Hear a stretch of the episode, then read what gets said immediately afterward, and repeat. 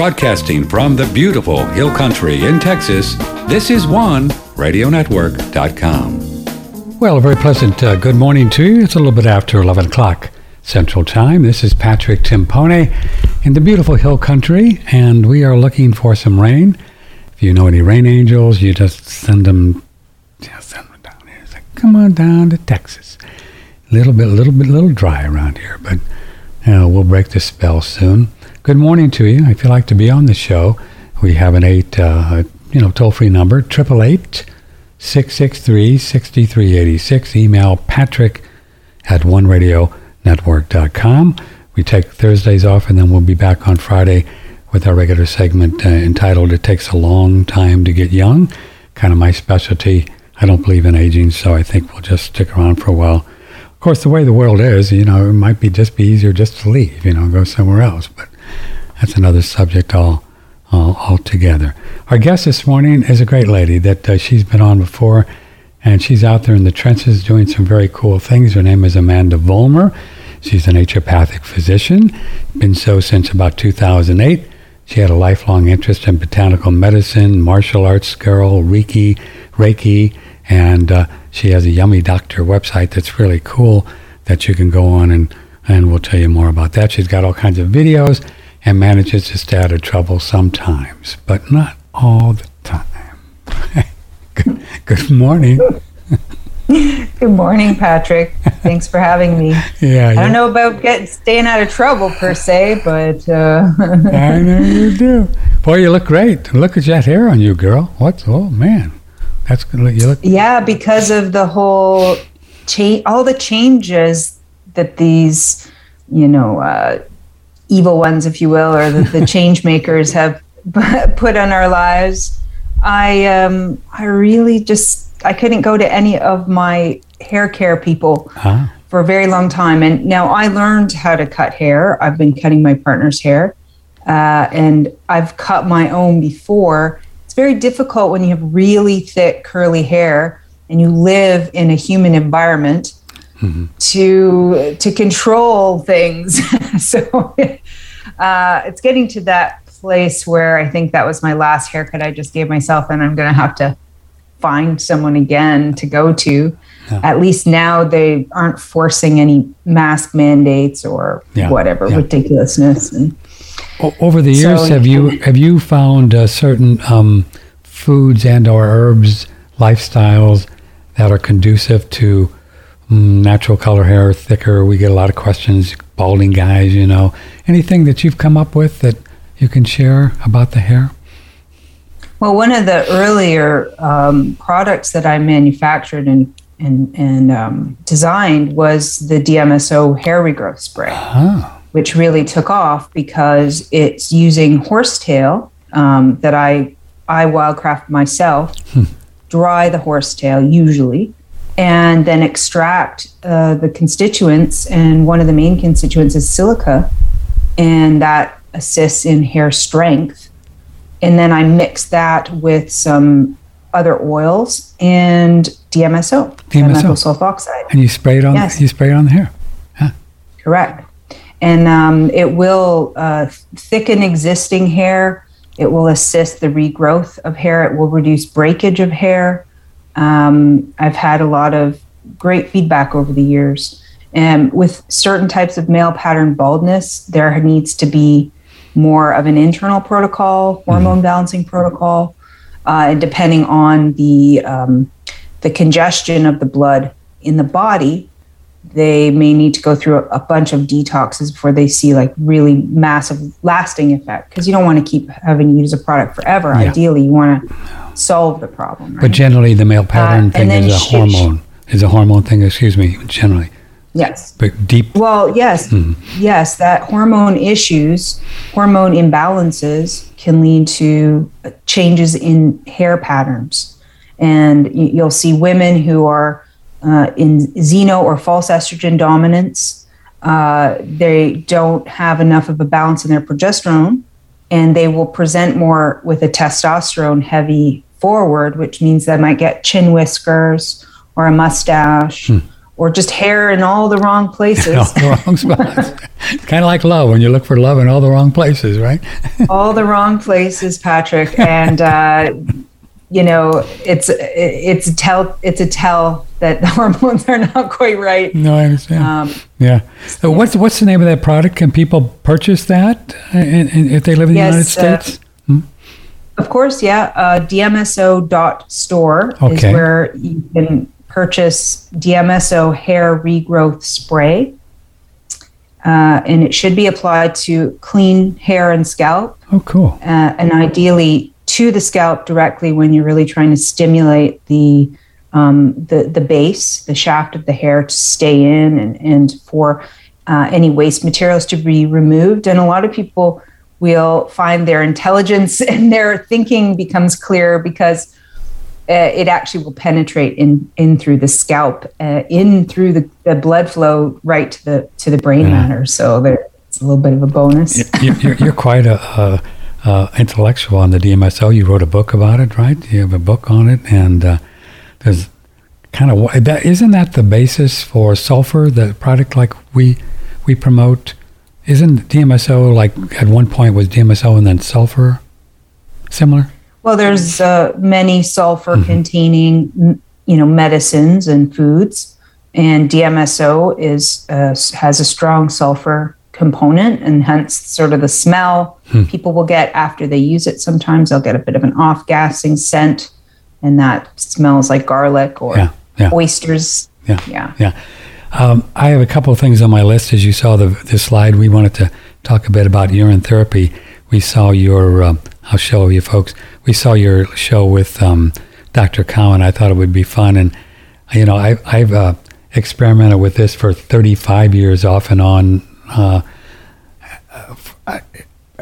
but you know, guys, we don't read directions, so I, have never really figured out, you know, why it works or why it's good. I just do it every now and then, and, and uh, I actually have a couple books here called uh, "Your Own Perfect Medicine." That's a good one, and a few of the other ones. But um, have uh, and then I wanted to talk about a few other things. But I just wanted to ask you first off something top of mind that you kind of woke up with your having your breakfast, say, boy, it'd be fun to talk about. Anything top of mind that you would like to talk about, eh, or I'll just dive in, whatever, whatever you'd like.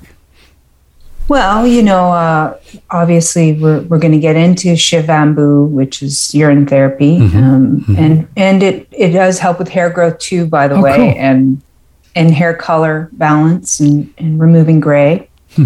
Um, well, my my mind has been on uh, trying to work my schedule so that I can focus on creating courses for yummy.doctor, which is my website that has my blogs and videos and other educational materials. And I'm trying to streamline a process. Uh, really, my everyday goals are how can we get out of this system on every level? How can we mm-hmm. remove our consent to these contracts that are there not to serve us any longer? Um, and or if they even were. if they were, right. At the outset, it's questionable. Um, and also, how can I best uh, find that balance between the self care and healthy boundaries that we all need to s- thrive, uh, and be, be a mother, be a business owner, be a teacher, you know, do all the things that one needs to do without feeling the constraints of the tasks and at the same time trying to walk your path and make uh, the offerings that you're here to do in service to the rest of your um, men and women that are, are walking you know, wow. this earth. So, hmm. um, my i am in a little bit of a dark night of the soul process, which I think is very normal. Oh yeah. Um, oh yeah. Well, I think we, we go through them every so often, and there's certain pivot points in your life where you need to really get real, like deep real with yourself and um, why you do the things you do, your motivations and goals and reasons. Um, and when you do many things, what why are you doing what you're doing? And so I'm I'm reevaluating all the things that I offer and why I'm mm-hmm. Why I'm here and, and what I'm here to do. And, and I feel directed toward that production, that but I, at the same time, I haven't had a rest, like a real it's been a long time since I've really had a vacation. I think the last time I blew off steam was when um, Andy Kaufman invited me to that retreat down in New York oh, yeah. at the beginning of the pandemic, and and I just blew. I just danced and sang off key and just did silly stuff just to, you know, with I was with trusted friends, I was with colleagues, and I felt like I was allowed to just, you know, be messy, which was really freeing for me. Hmm. And, uh, and then I come back into this very organized lifestyle where everything's very has to be a certain way or nothing will really flow right and, and part of me just wants to you know kick off the sandals and and and just run free for a while so i'm having this hmm. uh, dichotomy um, happening. Plus i'm starting to wildcraft now. It's the time. We're in june. There's herbs that must be harvested now time to do uh, for medicine. So that has to happen. So i'm trying so there's all these there's a lot of thinking a lot of contemplating and uh, hmm. and um, there's a lot i'm trying to do for my my daughter who's 10 and we've moved to you know a 55 acre forest wow. and we're making friends and allies and uh, and she's being homeschooled and i'm trying to find her other activities for the summer and things that she can do for her own well-being and and so there's a lot there's a lot to do in this life well you know so, it's good that you're not too busy you know i think it's nice that you're not just you know w- w- what you've just described i think is so beautiful because f- what i get from that is just it's really i think you've laid out very beautifully that this is why we're here this is the this is the arc of soul right this is the life path of the um, of, of why we're here to figure out how we interact with God and family and money and government and right everything. And uh, yeah, mm-hmm. I, I, think you're on it. You know, for what it's worth, I just really know you are, and I really uh, congratulate you on it. It takes a lot of courage, doesn't it? it takes a lot of courage and uh, mm, focus to not be afraid to go into where no man has gone before, as they say. Mm-hmm. right? Mm-hmm. right. yeah. It, uh, and for what it's worth, I'm a screenwriter, and um, uh, The Dark Night of the Soul is a part of every story. And it's usually about mm, 80% through the film. That's where it generally is. So, you know, you, you know, you're, you're getting close to whatever the end is. Yeah, my my grand conclusion. so I'm ascending. Is that what's happening? Yeah, that's you are. You are just going up, baby, going towards the light. Hey, I'm if, if we're done, I'm I'm good. No, no, I don't think you're going to be done. Actually, I think it's just the opposite. You know, for me, I think that as we become more aware, and more spiritually evolved, we are able to keep our bodies here a lot longer. I know we are, right? I mean, come on, you know that. Uh, I mean, so why would we want to reincarnate and come back and start again and go through meta, you know, go through, uh, you know, whatever, teenager, just stick around and, and do our stuff. I think, I, for me, that's what I feel like, you know, you know what I mean? Yeah, I, I agree. I think we, we have um, immortality that was part of the agreement and somehow yes, we got roped into the death cycle. Um, the fine probably print. Probably through false contract. Yeah, it was the fine print, you know, it was just the fine print. Did you ever read uh, any of Leonard Orr's? Uh, oh yeah, years ago, he was into the whole soul immortality thing. I remember mm-hmm. Leonard Orr long ago. Breaking the Death Habit or yeah. Breaking the Death Spell, one of his books. Yeah, yeah. yeah. I have several spiritual masters. Uh, one is Rebazar Tarzs. He's had his body about 600 years. Um, Fubbi Quantz is an Eck master. I think he's had his body three, 4,000 years. I, I think that we can immortalize this body. If that's our karma, if that's what we want to do, depends on how you mm-hmm. want to stay. It's a thing between you and God, and everybody's different. You know, sometimes people just want to want to leave, and that that works too. So who knows? You know, I think, but I, I, I really feel like folks like all of us that are kind of working on bringing out whatever the truth is from our perspective.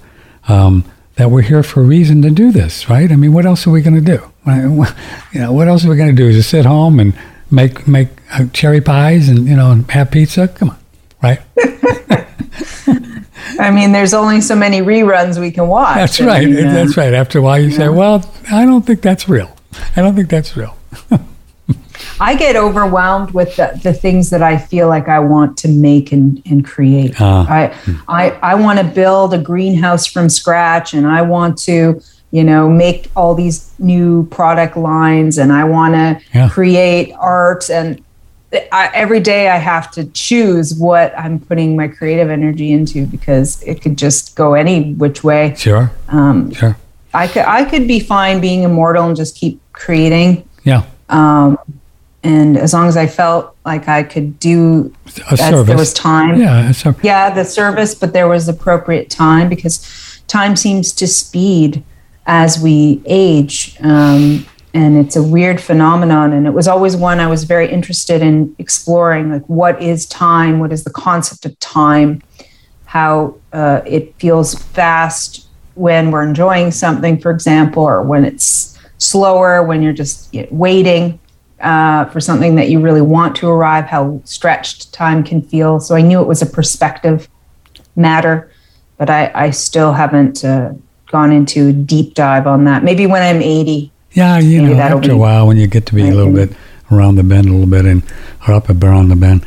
Amanda Vollmer is here. We have some emails for her if you'd like to um, uh, um, join the show. Patrick at oneradionetwork.com or 888 663 6386. So let's dive into a little bit of P and then see where that takes us. Um, when did you first discover that it was interesting or reasonable, you use your words, to use our own urine for some medicinal reasons? When did that happen for you? Did you have your P moment? Well, yeah, I was a teenager. I, have told the story before where I had scabies and I couldn't overcome the the mites in my uh, in my on my body, mm. and that's back when you know you had dial up as your regular internet connection. I researched Shivambu, which is the Indian ancient Indian knowledge, which actually goes back you know five thousand or longer years. Um, ancient practices of using your own urine to heal your body. And when I used it topically uh, for my ailment, it resolved it within 24 hours. Really? And this had been something I'd been struggling with for weeks upon weeks without relief. And uh, once you have a, an, an event that happens to you where you really see the power of something, you don't really forget that. Yeah. Um, hmm. Even though I went off and did my 20s and didn't even think another thought about urine like that, uh, it wasn't until I was a mother when I revisited urine as a therapy when my own daughter had a, a UTI, her first and only um, UTI. And it was the turning factor for her. It ended the the issue.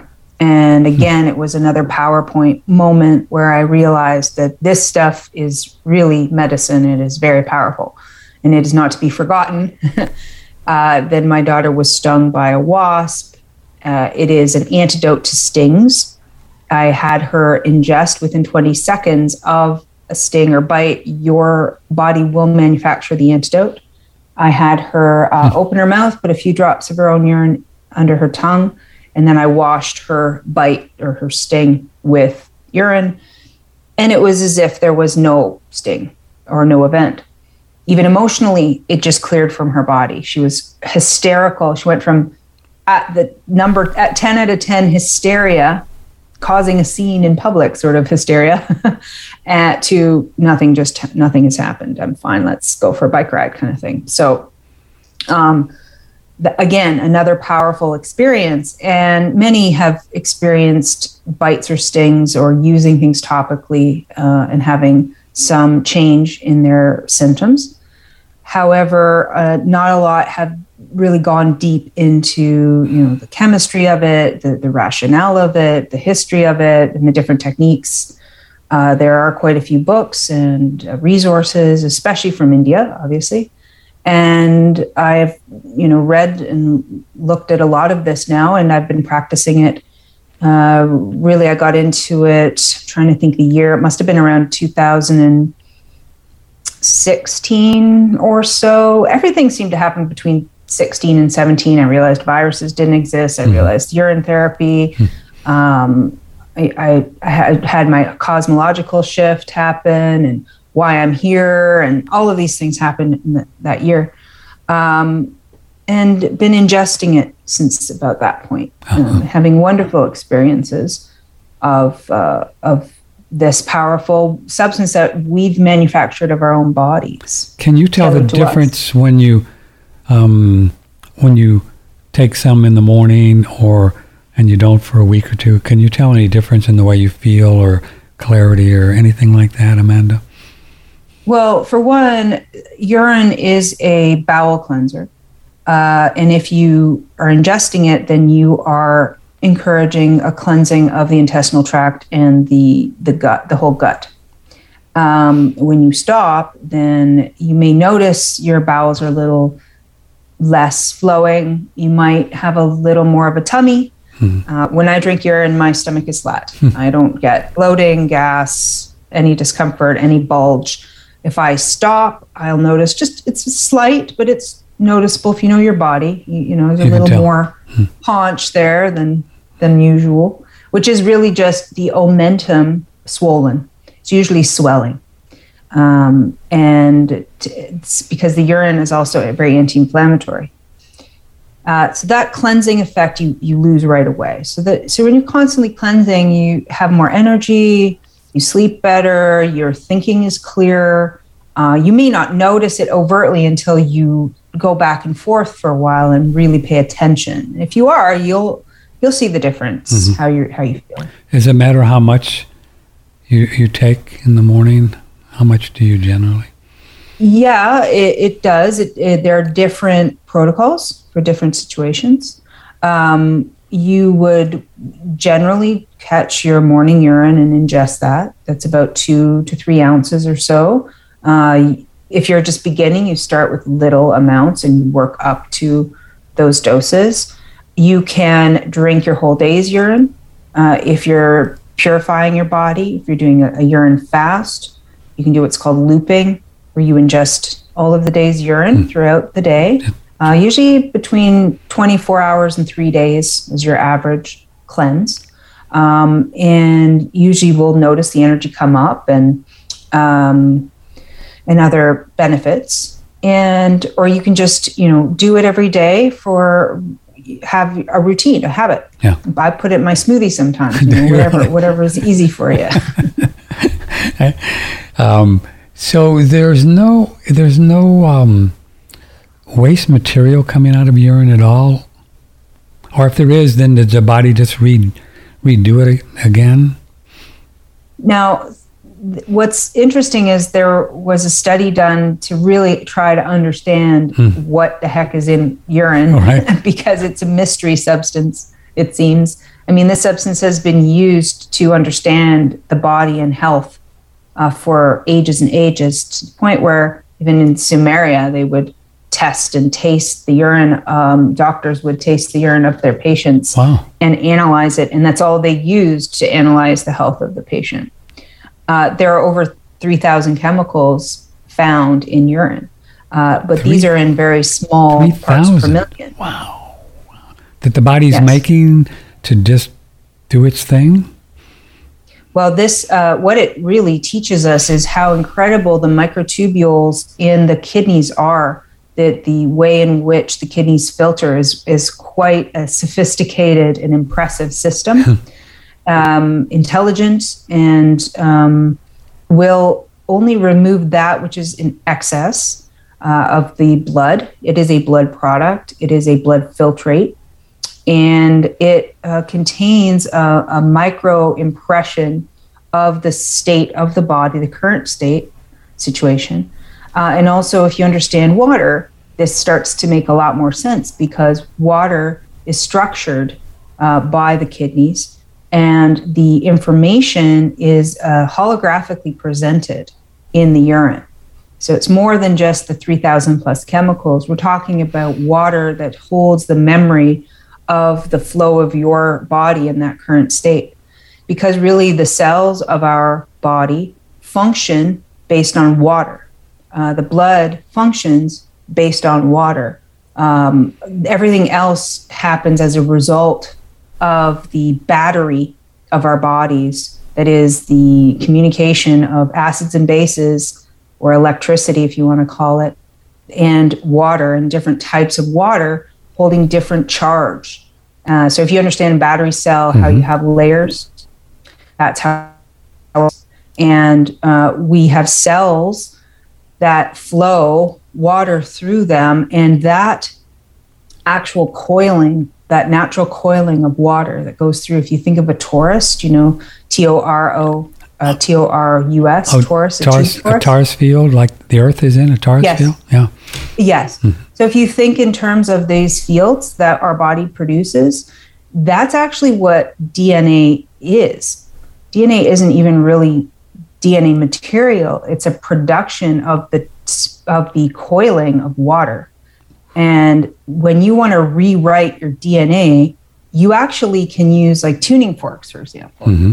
like this and you can you can change your frequency which will change the coiling of the water which will change the DNA which means it will change your blueprint and how your proteins are being directed by your cells uh, the way that modern biochemistry and biology have presented our bodies is like a cartoon um, and is false we don't even have half of the structures that they say we have in our cells. Those are manufactured by the extraction process and the spinning process and the plating process.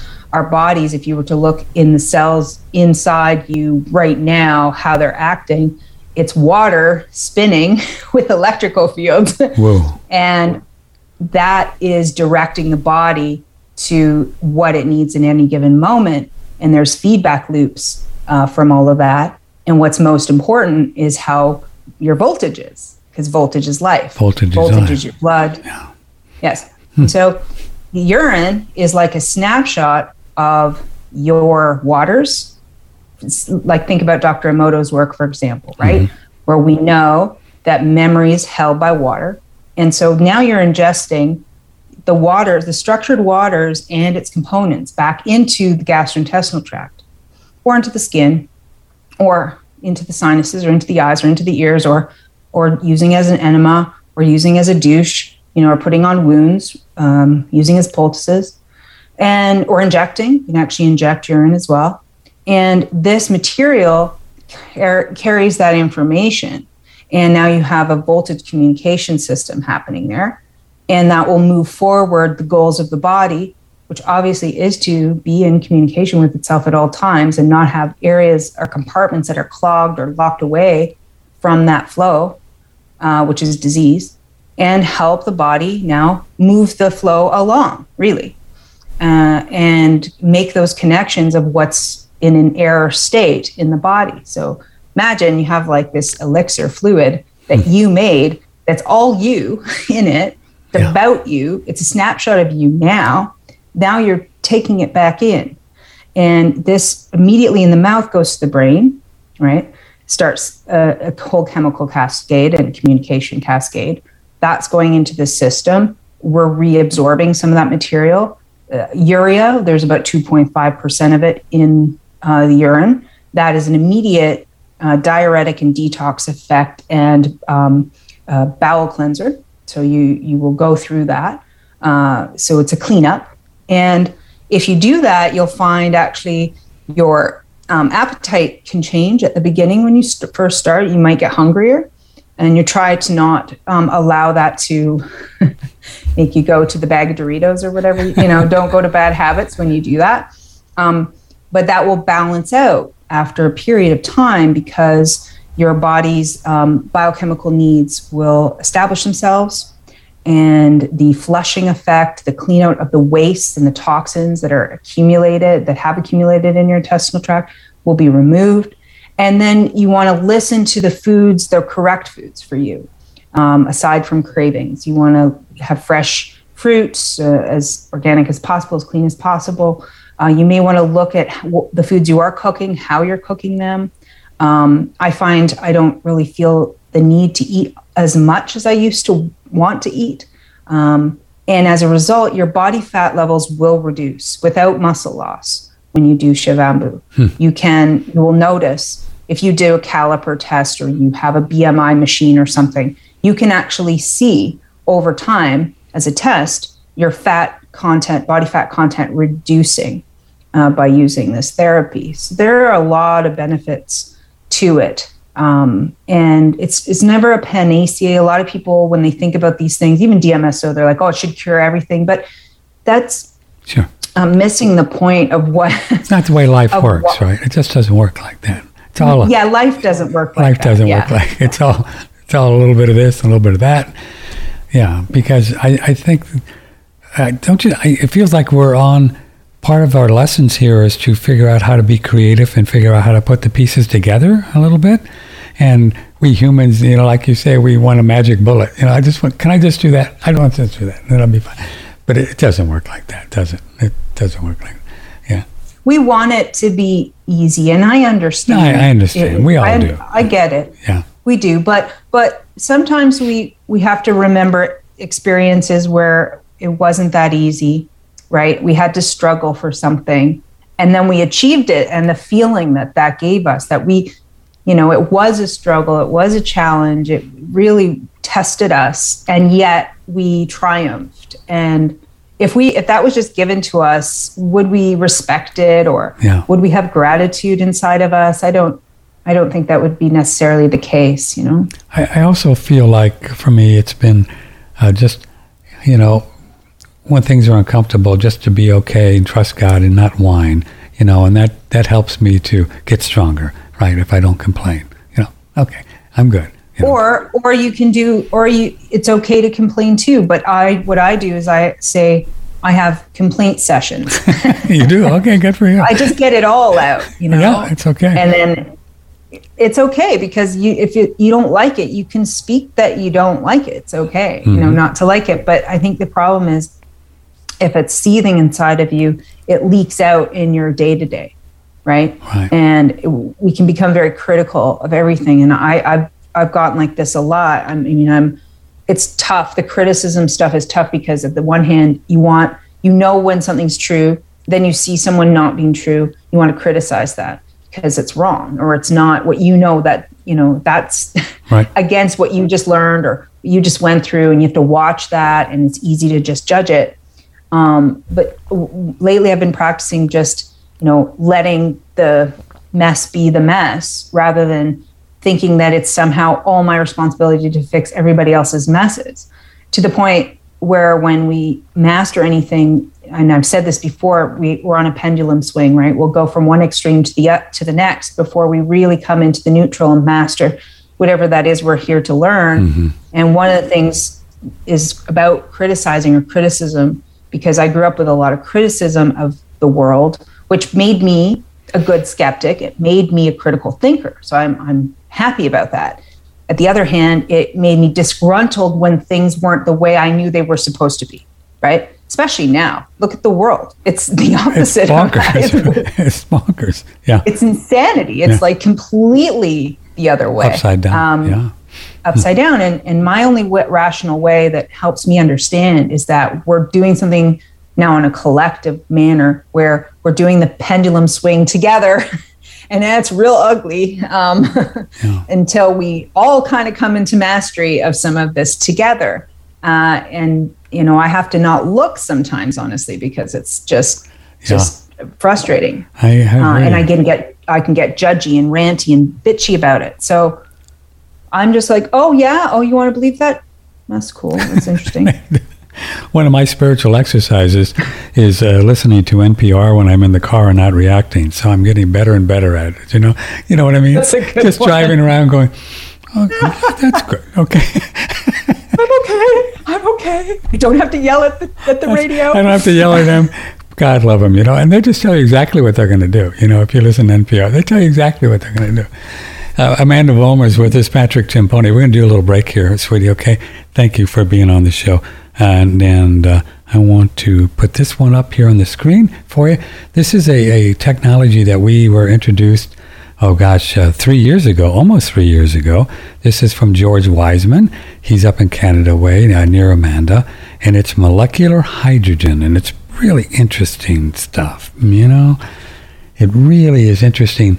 Uh, one of my spiritual books uh, that I've read from, I mentioned Rebazar Tarzs, he was talking to, to Paul Twitchell. He was dictating a book and said that, that uh, hydrogen, I, I, really need to find this and I'll put it on the website. Hydrogen is the first manifestation of, of spirit. If you think of spirit as uh, light and sound, which I do, God is maybe light and sound. If you want to put in those terms, molecular hydrogen is the first manifestation and is the most abundant molecule ever, ever. And it's pretty cool stuff. You can breathe the gas and drink the water. And uh, we have a 20% deal on this hydrogen machine using promo code One Radio with George Wiseman and One Radio Network. 20% off. It's a one year and no questions asked money back guarantee, a uh, lifetime warranty. And he's got safety features on his unit that uh, most people do not. George says there's a lot of great machines out there. He believes he makes the best. We do as well, which is why we promote his. And he has safety features, so if you get low or higher and all that, it'll do a little alarm and shut it off. It's very powerful uh, molecules. I mean, there's hydrogen buses and allegedly hydrogen bombs, but I don't even know if they have those. I think they just make that up too. But that's another story. But anyway, uh, check it out. It's on our website. I wanted to show you this. Uh, someone sent me this one. Scientific reports long-term study use molecular hydrogen induces reprogramming of liver metabolism in rats by modulating NADP, NADPH, redox pathways. So it looks like, and if you read this, and I've presented this to a few people who are much geekier than I am, because this is way above my pay grade, is that this molecular hydrogen helps with all the fatty liver, kind of yellow fat disease, lipofuscin, things like that, where people get uh, H spots and stuff. And it seems, according to this study, it seems to work on that level. Now that's cool, right? I mean, that's that's a big thing if Mr. Liver is happier, don't you think? I think so. Check it out. It's on our website, oneradionetwork.com. Use promo code OneRadio, 20% discount. Dr. Patrick Flanagan has been regarded as one of the most important scientists in the last 50 years we talked to him about sulfur. There's a product called organic sulfur. And organic sulfur uh, was put into trade in 1865 as organic sulfur. Some people call it MSM or methyl sulfonyl but most of the MSM in health food stores uh, have been contaminated with a kind of silica that prevents its absorption by the body. But anyway, what happens is that if you take a, a, a tablespoon of MSM and uh, of the organic sulfur in hot water in the morning and a tablespoon in the afternoon, uh, it, ca- it sulfates 192 different compounds, uh, heavy metals from the periodic table, and and once it sulfates them, I'm talking about radioactive elements and other things. Once it sulfates them, uh, these uh, sulfates cannot stay in the uh, human body for more than 12 hours. And what Dr. Flanagan just mentioned is one of the key reasons why our sulfur is different from most out there, Amazon, no matter where you go, because it's pure. Click and order, front page, oneradionetwork.com. Would you like a discount? Just email me, four pounds or more, a discount. Patrick at oneradionetwork.com. Otherwise, two pound orders, United States, Canada, worldwide, three prices. Click and order, oneradionetwork.com. From the Hill Country in Texas, this is OneRadioNetwork.com. We're having fun talking with the lovely and talented Dr. Amanda Vollmer, a naturopathic physician up Canada Way. And, you know, a cool thing about what you've been talking about, and I'm working on it too, where I could just read the headline and say, okay, and go to the next one and not worry about it, you know, is then we have time to be creative and you can do your, you know, my screenplays and your um, growing thing. What'd you say? Oh, you wanted to do a, uh, what'd you say? What do you oh, my making of new products. Yeah, and, and all the things. I mean, so we can be creative and not let these people just Wow, isn't it yeah, strange it's, the, it's, the karma we have coming in with all this stuff going on? Maybe it's just we're just learning how to be in the world but not of it, kind of a thing, you know.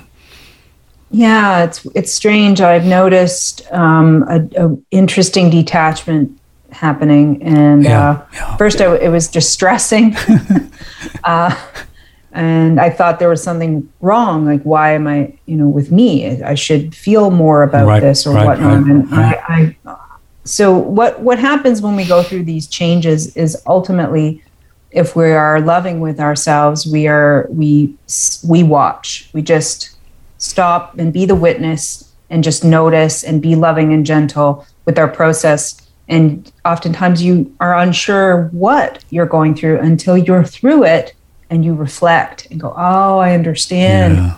now. Now. why and all that. So if you know that then you, when you're in the midst of it don't get ahead of yourself. You're going through something. Be gentle. Do self-care. Journal meditate breathe yoga whatever you do for yourself. Do more of it. Take a long bath whatever. And understand that when you'll get you're meant to get the insights after you will understand to some at least to some degree why you know and just be patient with it Yeah. um, so at this stage i'm just listening to the inner direction as much as possible and when i feel like letting go of whatever it is i, I Just completely just surrender Yeah. so Well, it's I- i think it's a healthy way to go with it Sounds wonderful. Sounds the way you're right on, Carl. I think uh, one of my first teachers, one of the things he said that's always stuck with me is to just, you know, if you just look and see, look and see what's going on. That's right. Even when we're being bonkers, if we just look and see why we're bonkers, well, then having fun with it.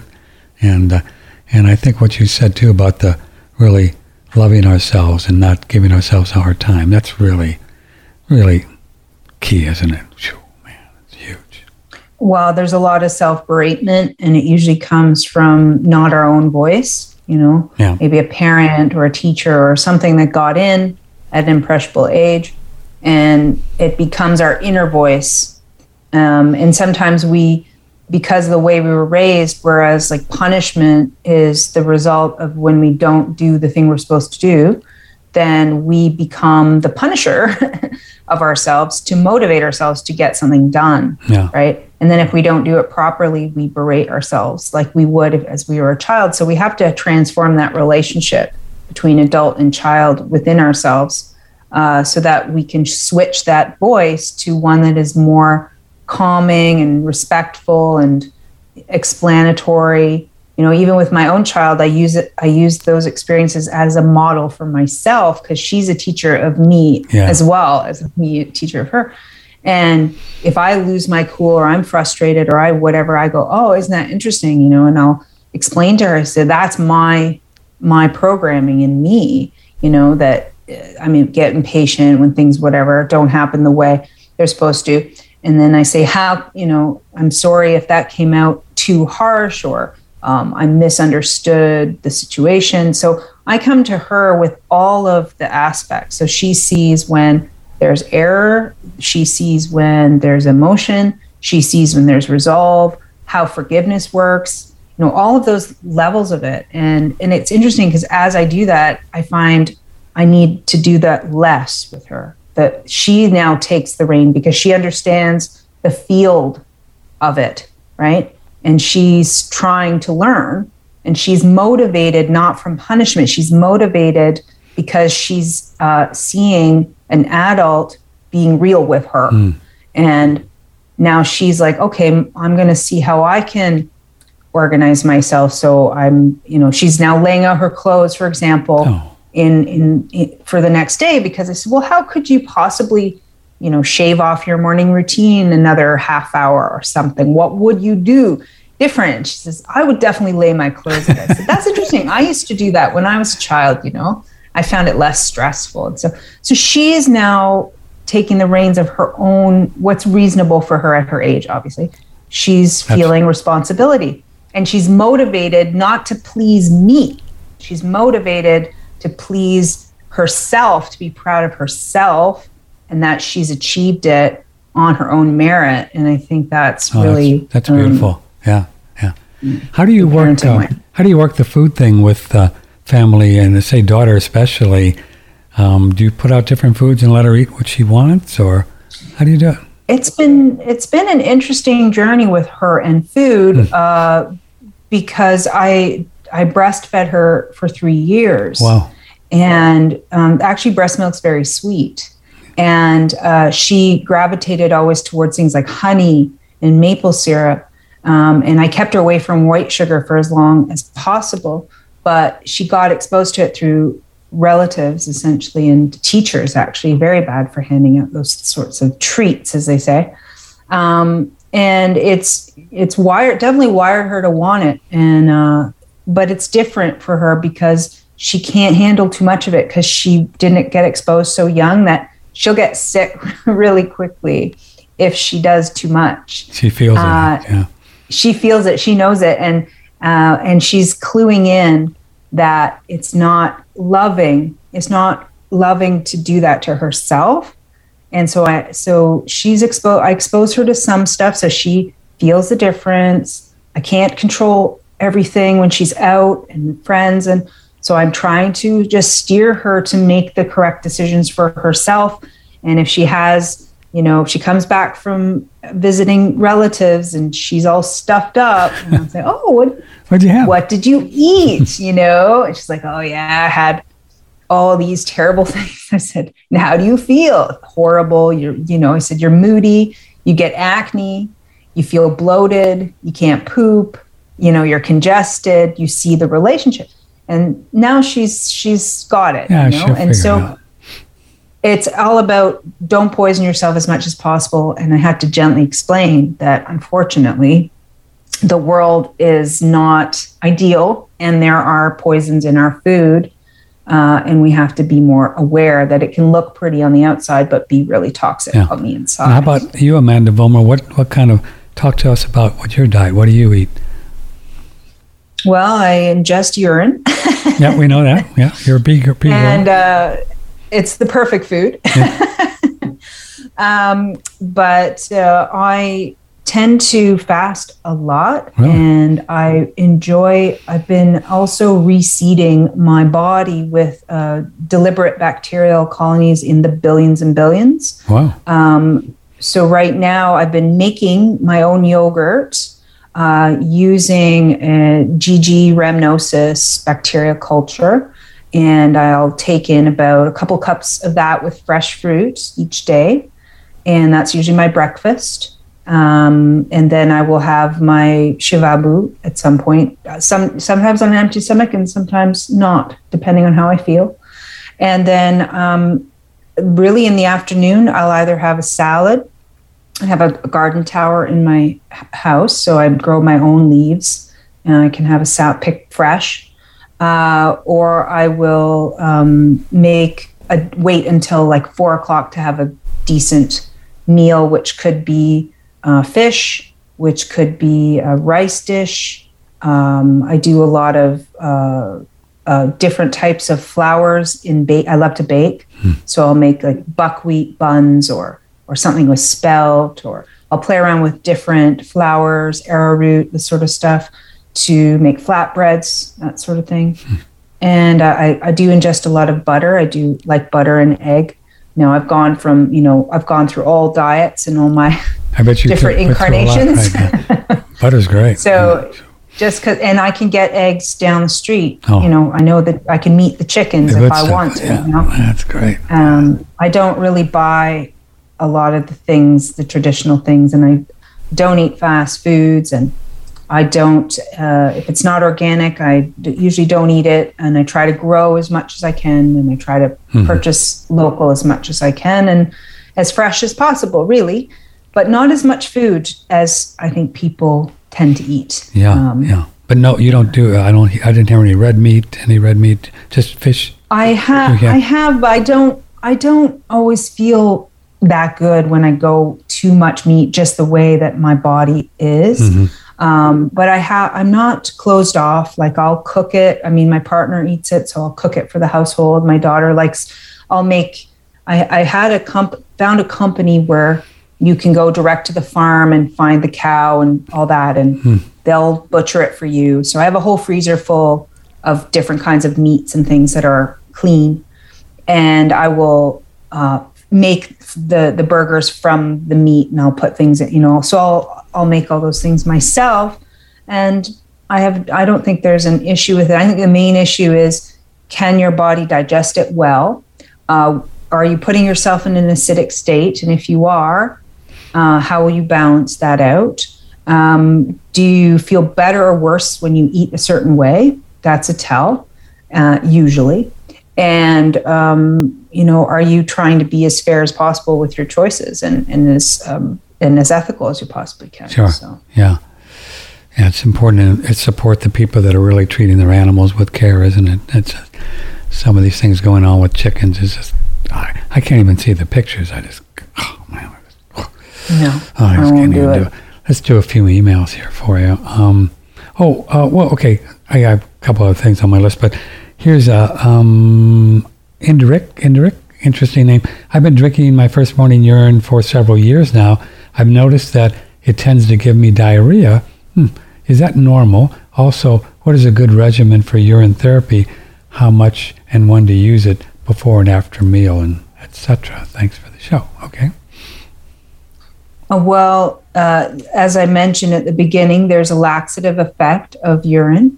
And it may be that uh, if that's continuing on where it's still very loose bowel and it's been that many years of using it, then there may be an underlying uh, issue going on um, with the bowel itself. I would uh, work on doing some enemas for a while and see if that, particularly coffee, uh, they, you know, she could do a urine enema maybe once a week uh, and a coffee enema as well once a week, uh, which is a retention enema, and see if she can get the liver a little bit better under control because it sounds like a more of a liver issue, uh, hormonal issue, you know, when where the liver is just overwhelmed with tasks and you're asking it to take care and heal, and perhaps it's just can't do everything at once. So therefore, the bowels are continually loose because the liver controls the bowel, mm-hmm. and uh, it's just easier to dump the toxins out through a loose bowel, get it done, rather than risk it sitting and it being reabsorbed through the portal vein. And if the liver can't handle that job, it's safer for the bowels to just be washed away. Mm-hmm. So I would suggest a liver focus, you know, cleanse or regime or food plan, perhaps some castor oil packs over the liver, uh, some enzymes, digestive enzymes. May want to look at the types of probiotics that are being ingested. Um, and really maybe a coffee enema or two because a coffee will support the liver a good to idea, clean.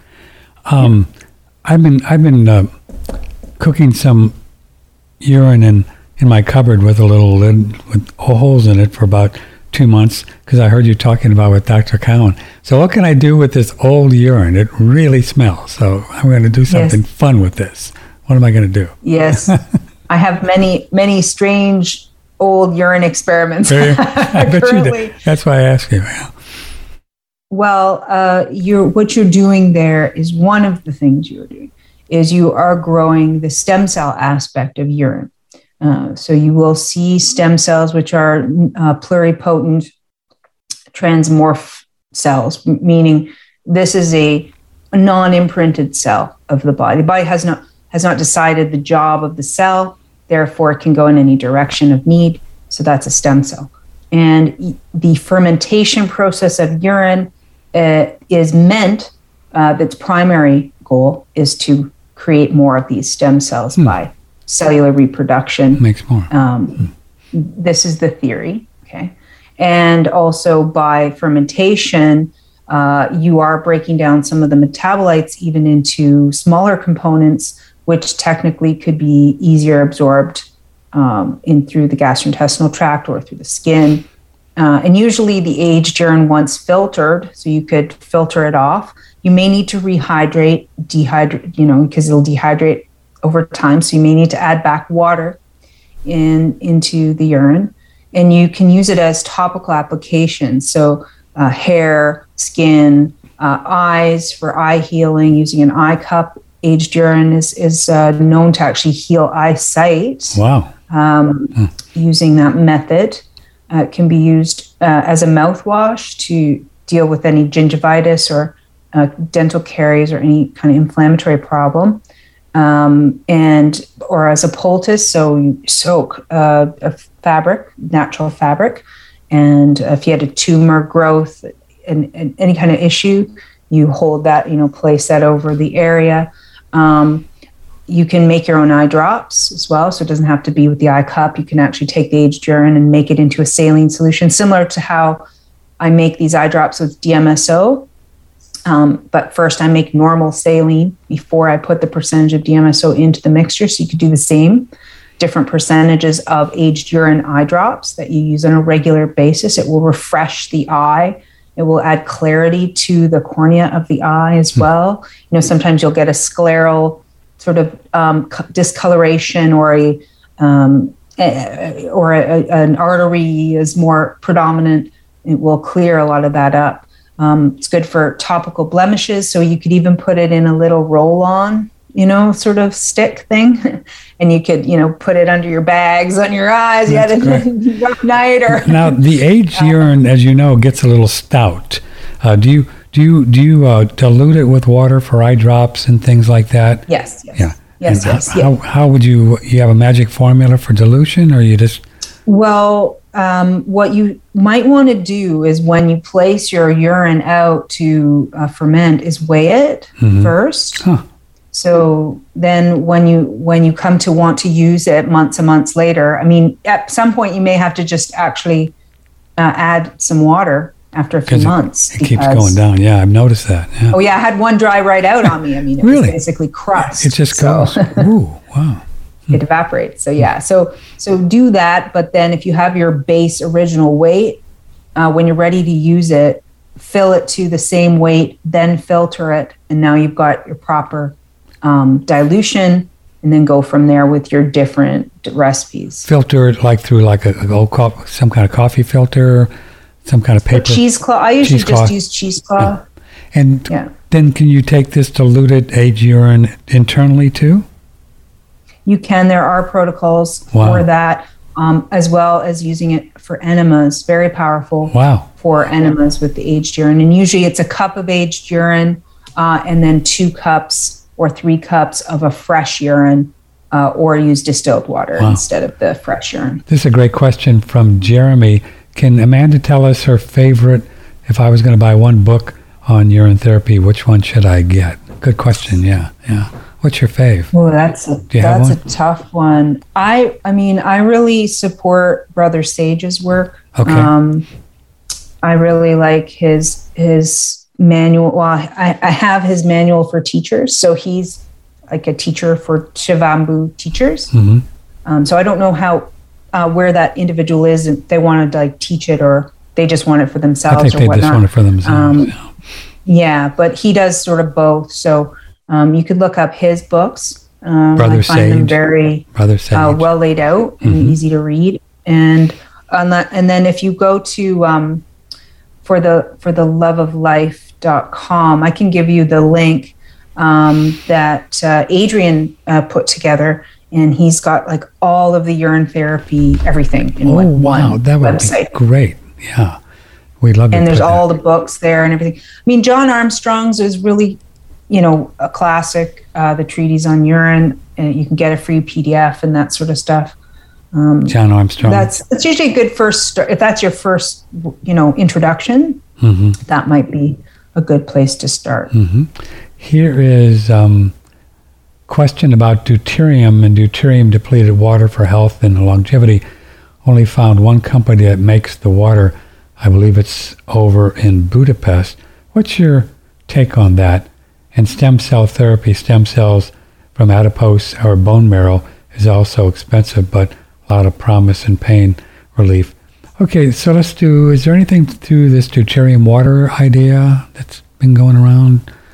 Yeah, and I, I forgot now, and I did that research already, and it's already out of my head. Yeah, because it was a heavy water thing, right?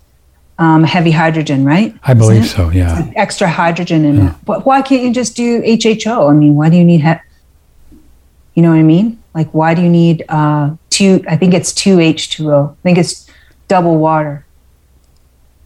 So it's heavy water. It's like, I don't know, double H2O. Hmm. Um, I, I'm not really, I, I focus on the hydrogen machine. Just do the hydrogen. Yeah. Um, and I, I don't, do they make it and then you can drink it? Is that what it is? I think like that another- people actually sell deuterium depleted water and all of that. You know, who knows? Yeah. Yeah, well, I'm sure it's. I mean, just like there's redundancy and all kinds of stuff. I'm sure there's a lot that can be said about it, Sure. right? And and I'm sure people are are going to have interesting experiences with extra hydrogen coming into their lives, no matter how.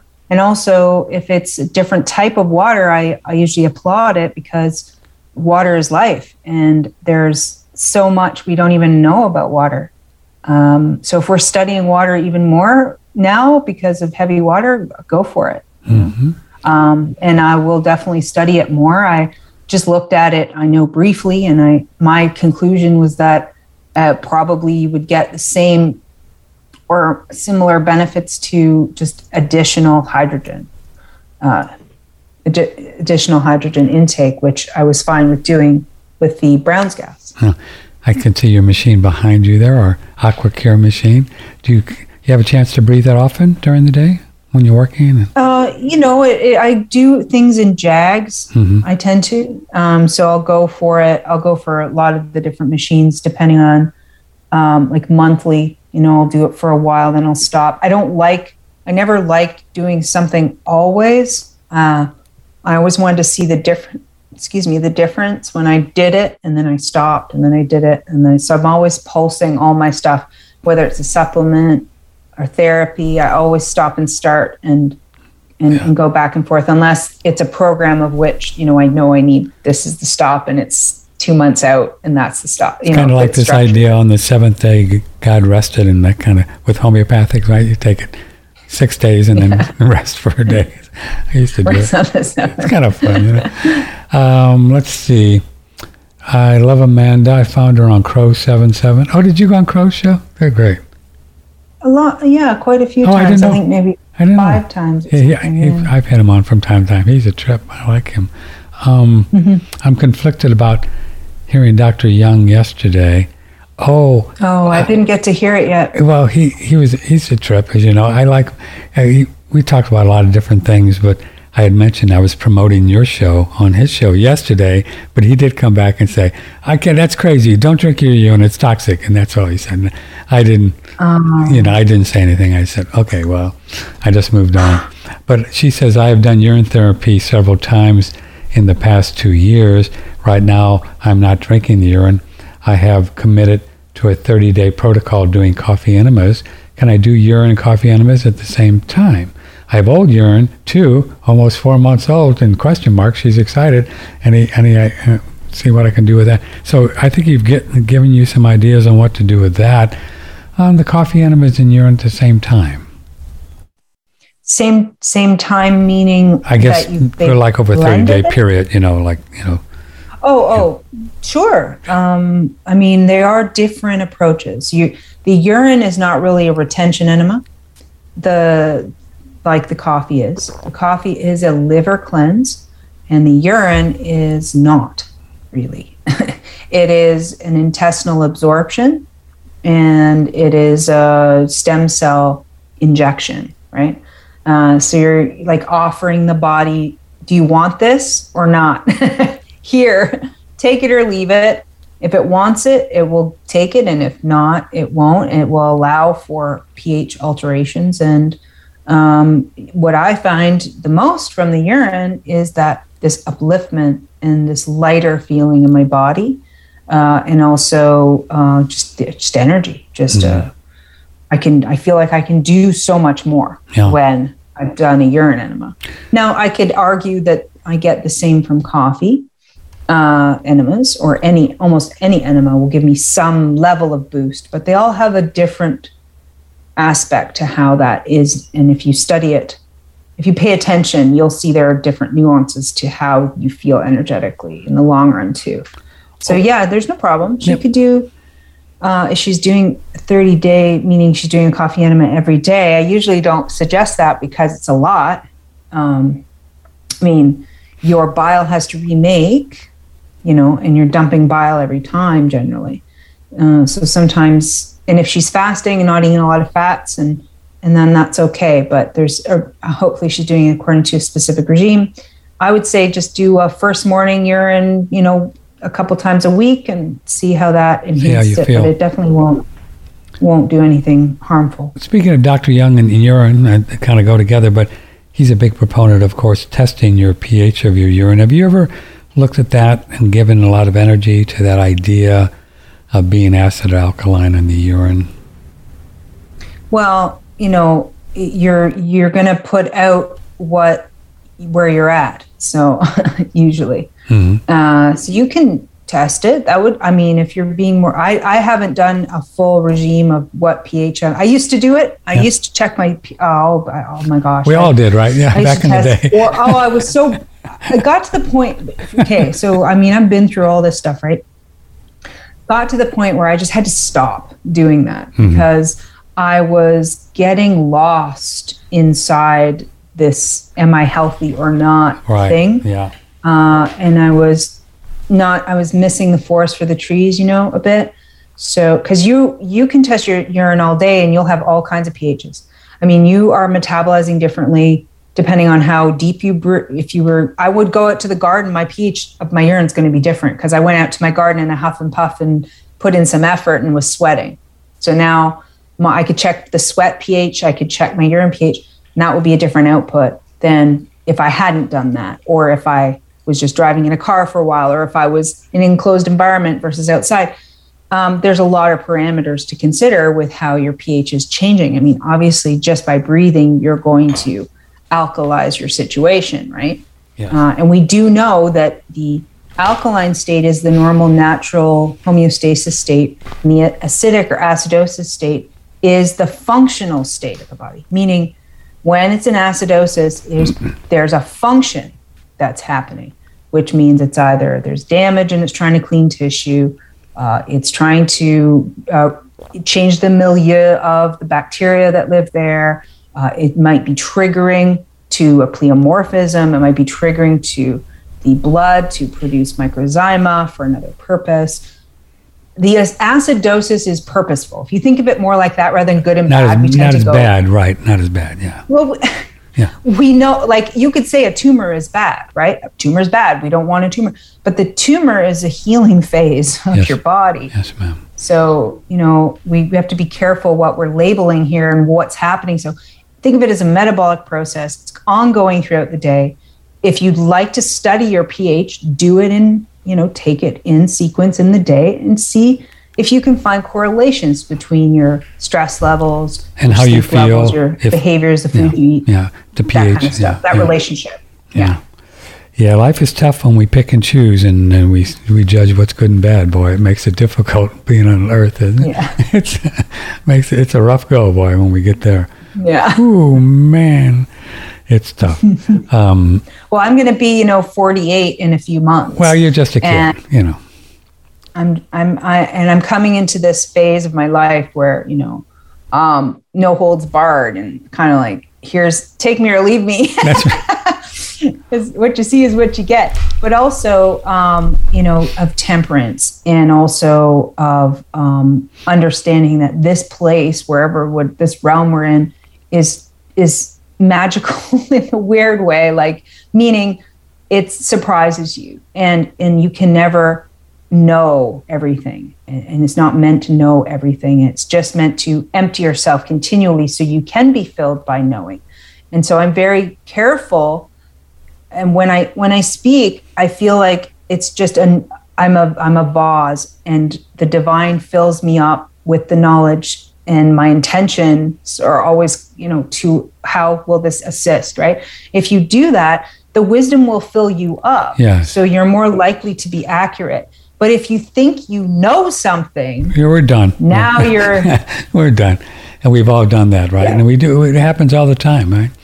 We just catch ourselves and because we don't, yeah. as you know, we don't know really anything for sure, except there's a God and we're souls, right? And we're spiritual beings. Other than that, all bets are off, really, is it? Well, if, for me, it's like, is it uh, is my ego here to have a masturbatory experience. If that, that that's what it is, then I'll go around and wax like I'm more important than others or I know things. But and the thing is, when people when if people do that to me, it's because I triggered them because I've opened my vessel for the knowing, and it's it's what it do, can do for others as a mirror is make them feel like th- they know something's wrong because the truth is hitting them where they are, right? Mm-hmm. And then they don't want because their egos are there they'll project onto you and they'll say, "Oh, you just know it all and you just think you know." And I get that all the time, and it's like, well, it's ironic because it's not actually what I'm doing. Uh, it's that you're triggered and you're projecting now, and yeah. that's what you're actually doing. you're assuming you know something, and the truth is pressing on you, and you don't like that cognitive dissonance feeling, and you're pushing back against the person who's trying to show you yourself, yeah. right? Oh. And it's it's it's just so when it comes to pH and all of these things, I see pH as voltage. That's how it's it for me. I don't get caught in right or the wrong or these nuances because we're all very individual. I see it as voltage, and we are voltage, and we are a capacitor, and we're water.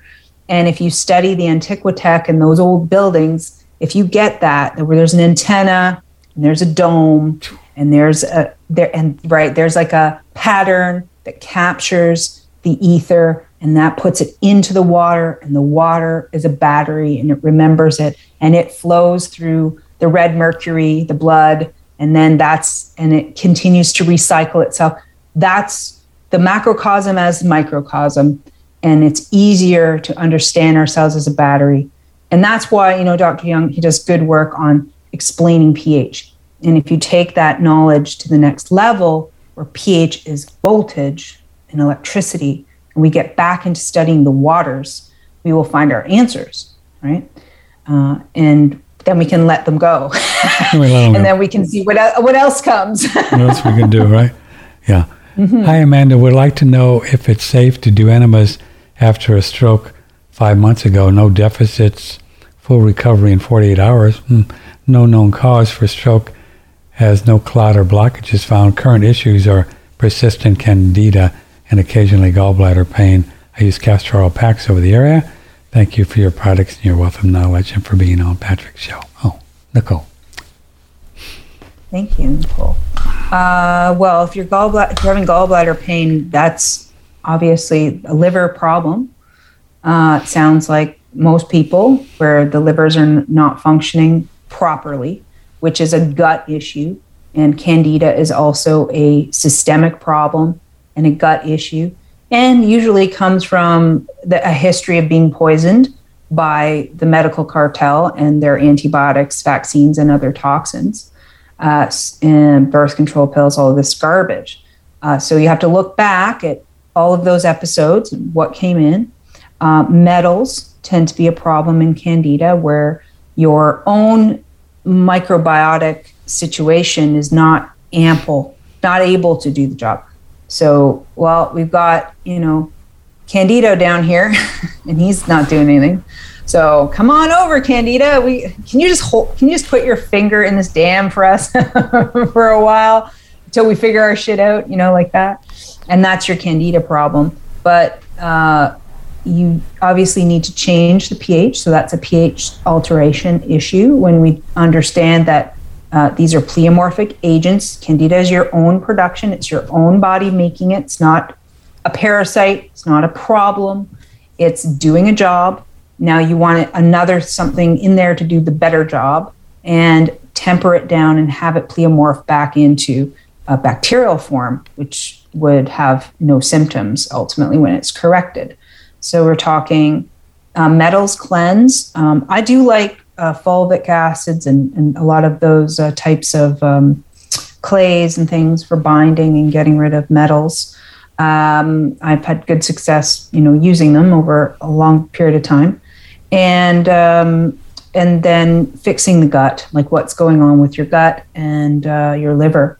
If you do that and you change your food regime and you wash your body with good probiotics and you know like the GG rhamnosus process and then the Reuteri uh, process, the L-Reuteri oh, yeah, afterwards. We, we know that one. That's a good one. Yeah, I've used that L-Reuteri. Yeah. yeah. Yeah, you'll you'll heal that. You can use Shimbabu, Shimbabu, uh, Shivambu. Shivambu. Shivambu. it's Shiva. It's Shiva. It's based Oh, on Shiva. Shiva the destroyer. Yeah. Yeah. Uh, in Indian, in, you know, the Indian word. So uh, basically, urine therapy you can use to also assist the balancing of it with that feedback loop, that metabolic information, the stem cells, um, etc. Uh, but you will need to do a little bit more generally than just that. And if there's anything expressing through the skin, then you can also use the urine topically to to deal with the itchiness and discomfort. Um, but enemas, uh, liver support, and the good probiotics gut process. I, I do have a gut healing protocol available um, at Yummy.doctor, so you know she can look there to sort of steer her to gut health. I had yummy. And I will do oh, excuse me. Yummy.doctor. I had I had yummydoctor.ca on your. Is that okay too? Is that is that good? Uh, no, it's just uh, doctor is the domain. There's no dot .ca, so it's yummy dot doctor. Oh, I can. I'll change that. Yummy dot doctor. Well, I'm just thinking while we're talking here. I don't know how evolution worked. You know, I I have some ideas, but uh, I don't know how it all worked. I don't know how we got these bodies. Um, but isn't it fascinating that, however, it did work that we've created a situation where the actual pee is beneficial. I mean, it, it's crazy when you think about it. I mean, it's cool, but it's, how do we even do that? I mean, whoa. Well, I mean, I think it just comes down to to water to really understand Just water. Understand water. structured water and, and water holding memory and and that these are our waters Hmm. and also the blood holds all of the knowledge of the body uh, and and it is a filtration of the blood. Uh, so it has a functional use of plasma and they've taken urine and created obviously plasma in the hospitals. They'll use it. Um, it's a very to- it's a top commodity. It's, it's sold and used across the world uh, and, and is very desired. Uh, lots of drugs are manufactured from urine. In fact, most of the urine that's um, and, and, and blood that's cre- that's grabbed and taken, especially blood. I found out that most blood that's donated through blood banks is used for drug production. Wow. Uh, yeah, and, and not so much for you know what they say it is, which is save a life. You know, give blood. Uh, They want your someone's in an blood. they want your blood. yeah, okay but most of it isn't stored for that. It's actually used for drug drug manufacturing, uh, and it's urine that will be is more readily available to be produced as plasma. It's easier to use as plasma, uh, but they tend to still use blood for some reason. So I don't really maybe because the urine would have other healing benefits and they don't want that. And I don't know. I don't understand industry because industry never really makes a lot of sense when No. you look When at you really look at it. why. So, Yeah. isn't isn't urea in so many different uh, face creams too that ladies pay four Well, it's hundred dollars? anti-aging. Yeah, it's anti-aging. The fresh That's or why you the wash your face with it. Do you do the Yeah. fresh or the old stuff on the face? Either. Either way, huh? Uh, I tend to um, save up urine when I'm going to go have a shower. So I'll just have a fresh urine. I'll my, have a little mason jar, bring it in the shower, wash my hair, wash my face, Hmm. you know, get it into the skin. Uh, and then it's part, so it's part of my shower routine essentially. Is the urine therapy, writes Kuba, more effective if you are a vegetarian or vegan or uh, a carnivore? Hmm. Hmm. Well, effective meaning like is it, uh, if it's for you, it's for you. I Yeah. mean, depend. Um, it won't matter, right? You could be eating crap and garbage, and still your urine's going to help you. I mean, it's not ideal, but um, there's there's still value to the feedback loop, to the the snapshot, meta- metabolic snapshot of the urine and your ingestion of it, just in the mouth alone. Think of the feedback information. It's going through the limbic system right into the brain. Because when you eat something, when you have it in your mouth, it's why you're supposed to chew it. The information through the roof of your mouth, through the nervous system that goes up into the brain, immediately tells the stomach, here's the correct enzyme systems that need to be present in order for the food that's now being masticated to go and, and hit there. So it immediate actually when you smell it smell it first, it begins, right? You're supposed to smell your food and then chew it well. Now that's part of the digestive system. That's the whole digestive process begins here. Uh, this is why even with when I was learning traditional Chinese medicine, the herbal medicine, their belief was you taste the medicine, you don't take a pill where you where you swallow it Just and it little bit. surprises the stomach.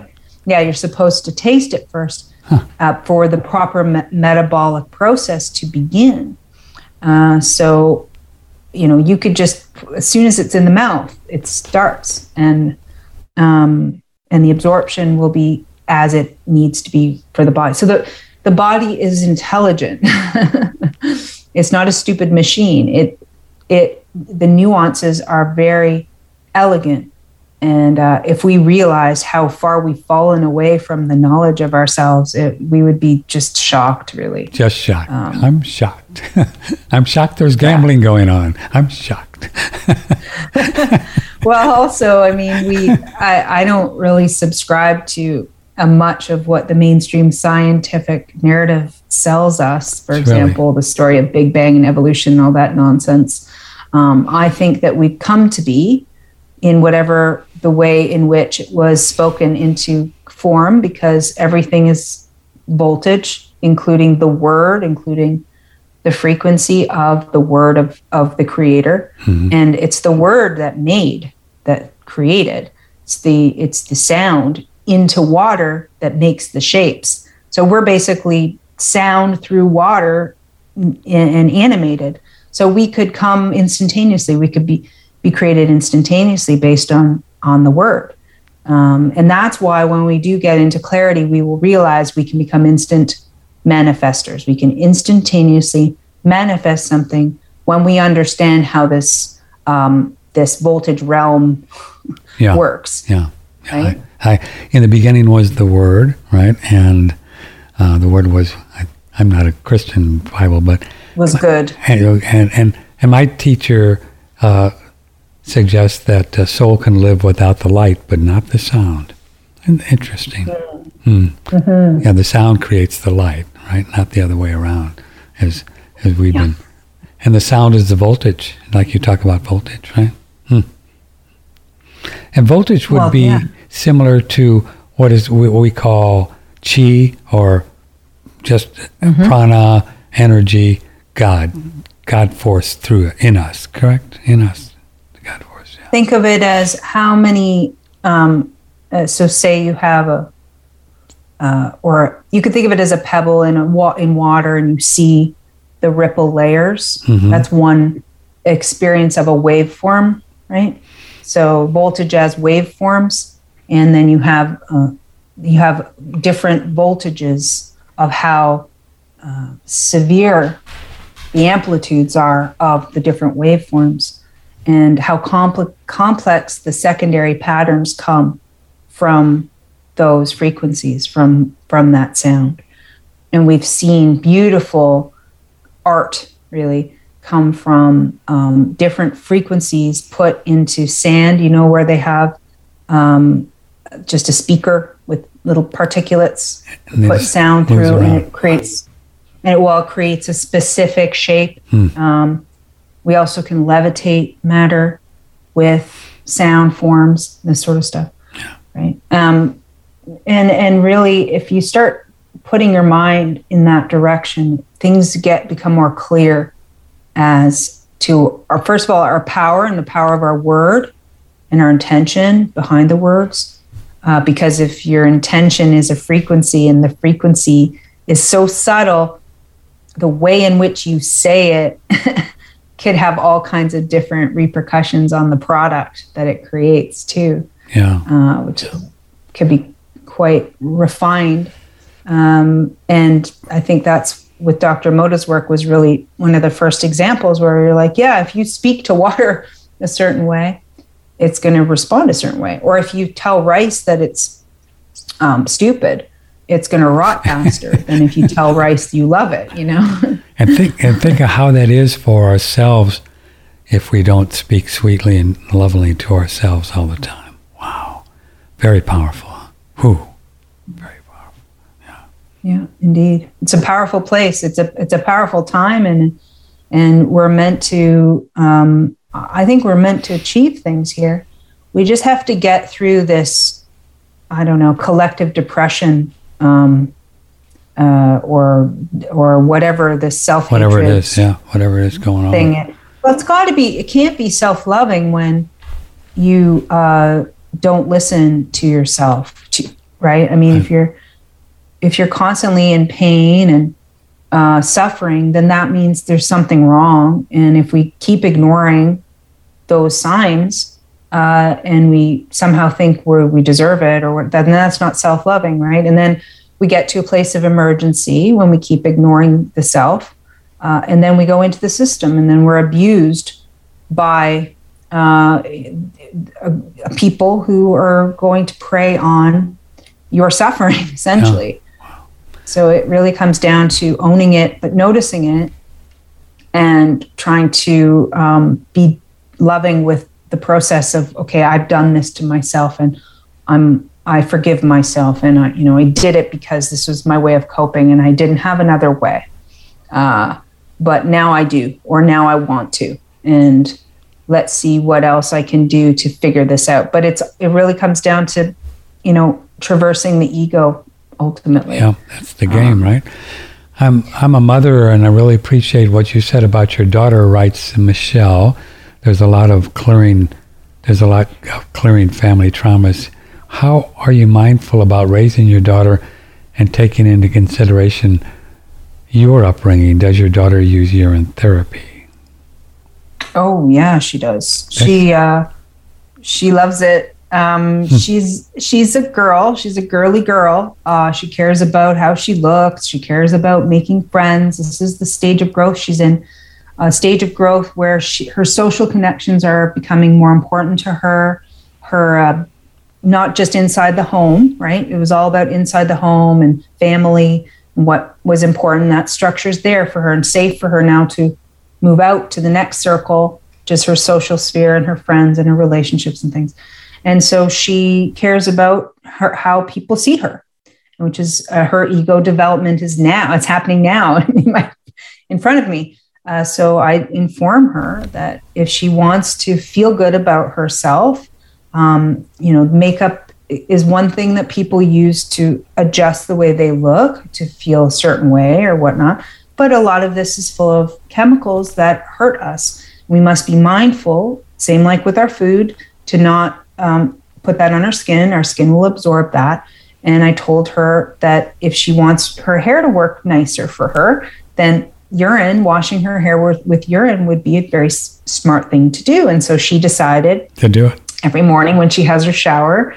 She collects her first morning urine and she she washes her hair with it, and that's her her thing. And so yeah, she will use it if she's not feeling that well. She will ingest it. Um, she's asked me for it when she was really young. She used to ask me for it. And at the time, I was like, no. That's funny. Just don't be that kid. I was like, because, you know, I was like, oh, she's going to go to daycare and ask to drink her pee. And oh, this is going to yeah. get weird, you know. Uh, so I didn't, I sort of let it after her UTI experience. I, she really wanted it again after. And I was like, let's just leave it for if you're not feeling well for That's just hilarious. now. Okay. but please, now that she's older, you know, she goes for it. So. Would you please ask Amanda, writes Mark, uh, uh, if um, she has any products on her website for cataracts? Cataracts. Yes. Uh, so dmso.store. Oh, dmso.store um, that you told us about. Yeah. So my business is split basically. Okay. All DMSO products are now at dmso.store yumnaturals.store has everything else, uh, including there's a DMSO available too that's um, got the Health Canada approved NPN NPN number on it uh, only. Anyway, uh, so that I had to take it out of country in order to not get shut down by authorities. That oh, good. Wow, that's that DMSO is so scary. Make sure you yeah, know you got to squash stuff. the competition. Pretty, yeah, pretty scary stuff.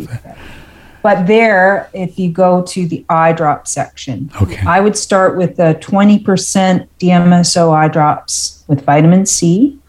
Uh, and that, and then once you've gone through maybe half the bottle, so maybe buy that one and then the 40% with vitamin C, and you can then start alternating the two of them Mm-hmm. and then finish both bottles. Make sure topical magnesium is go, goes up. I have a DMSO with magnesium product that's available there. And, uh, you know, 10 sprays on the skin twice a day. That's a good starting p- space for cataracts because it's essentially damage that's done to the proteins. and even just by like too intense UV can sometimes cause it. Uh, inflammatory issues, right?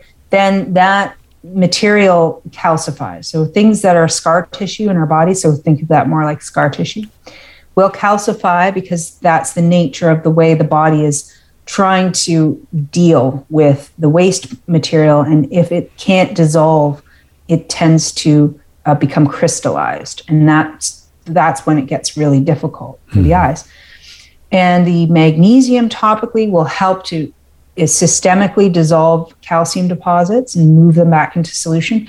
Additionally, castor oil can be used in the eyes before bed is usually preferred, and that will also assist the calcium or the scar tissue itself to dissolve back. and also, you can use um, 15 parts per million colloidal silver in the eye, uh, which also tends to help reduce scar tissue, especially scar tissue from forming. Uh, colloidal silver is very helpful to use if you are in the middle of healing from a wound of any sort. It will prevent that knotty scar tissue from really laying down. Um, but it can be part of a protocol for cataracts. So I would do a combo if you really want to get rid of it, like done and done. Then go for it. You know, you can do urine therapy in the eyes. You can do the DMSO eye drops, the castor oil before bed. The make sure your magnesium is ample. You do castor oil packs over the liver and treat the liver and treat the blood. You can take internal vitamin C, uh, higher doses as well, which helps with tissue repair and recovery. And uh, of course, the colloidal silver you can also take internally, like one ounce twice a day. Uh, that's at dmso.store as well. Uh, and I think it's also on Yum Naturals store too. But yes, you can heal it. I've had many people, to, yeah, like yeah. loads of testimonies. People say, oh, thank God they're gone. I don't do stu- stupid surgery. And Hmm. just don't do the surgery. Yeah, don't do Don't that. do this. Steve says that I heard you mention on a, on a previous interview that you carry different forms of Shilajit, but I can't seem to find it there. Do you have Yes, I'm. what's up with Shilajit? Canada is what's up with Ah, Shilajit. Um, yeah. I'm actually been trying to partner with different companies. More like I will promote their. You know, I'm getting Yeah. that point where I can't bring in everything anymore. Canada won't let me bring in it Shilajit anymore. I can't get it in this country. That's crazy. Uh, it's crazy here. It is bad here. It is communism is here. I mean, oh yeah, yeah. it's like Russia back. I remember remember hearing stories about Russia when I was growing up. It's like this here now. It's like I want to be Baryshnikov and like ru- go leave Canada so I can be free. they should just take Trudeau and just drop him off at some island and drop food oh, I him. wish it was you know? just Trudeau. I, I It's- the really whole wish thing is swampy, it was huh? that. Like, because the, the tides turned on him, eh? A lot. Like Yeah. people are Yeah. hating on him inside politics. It, he's failed, like even inside now, so he will be gone soon. But it's not changing anything because the the rot swampy. is Yeah. all pervasive. yeah, yeah. It's like that here Uh, too, as you know. Yeah, it's like that here. yes, so you know this is a reset situation, and they're trying to reset it so it benefits them, and we're trying to reset it so it benefits Yeah, us. yeah. And it's really just a war of who's going to win it out, right? But I can't get Shilajit, and I gave up. I got to that point where I got other shit to do. You guys can get, you know, Andy Kaufman sells it. Go to him. He sells shit. Does he have Shilajit? Oh, cool. He's a good guy. Yeah. I didn't Yeah. know he did. So go get it from him, or I have anyway. I have affiliates and stuff that I'm starting to work with that I'll Yeah. drop in my Telegram channels. Yeah. Yeah. It's a pretty powerful substance, isn't it, Shilajit? Very, very powerful. Well, I mean, all of the all of the um, earth-bound minerals, right, that we can get through different sources. We need that. Uh, we need our host of Yeah. minerals to thrive, and uh, there's different ways in which you can achieve that. Um, and I, I mean, I use a lot of tissue salts. I, I tend to get my minerals through electricity. I want them readily available. Uh, as well, we don't absorb minerals well because we've destroyed our gut milieu. We've destroyed our own bacterial lineages, and it's the bacteria that breaks down everything for us.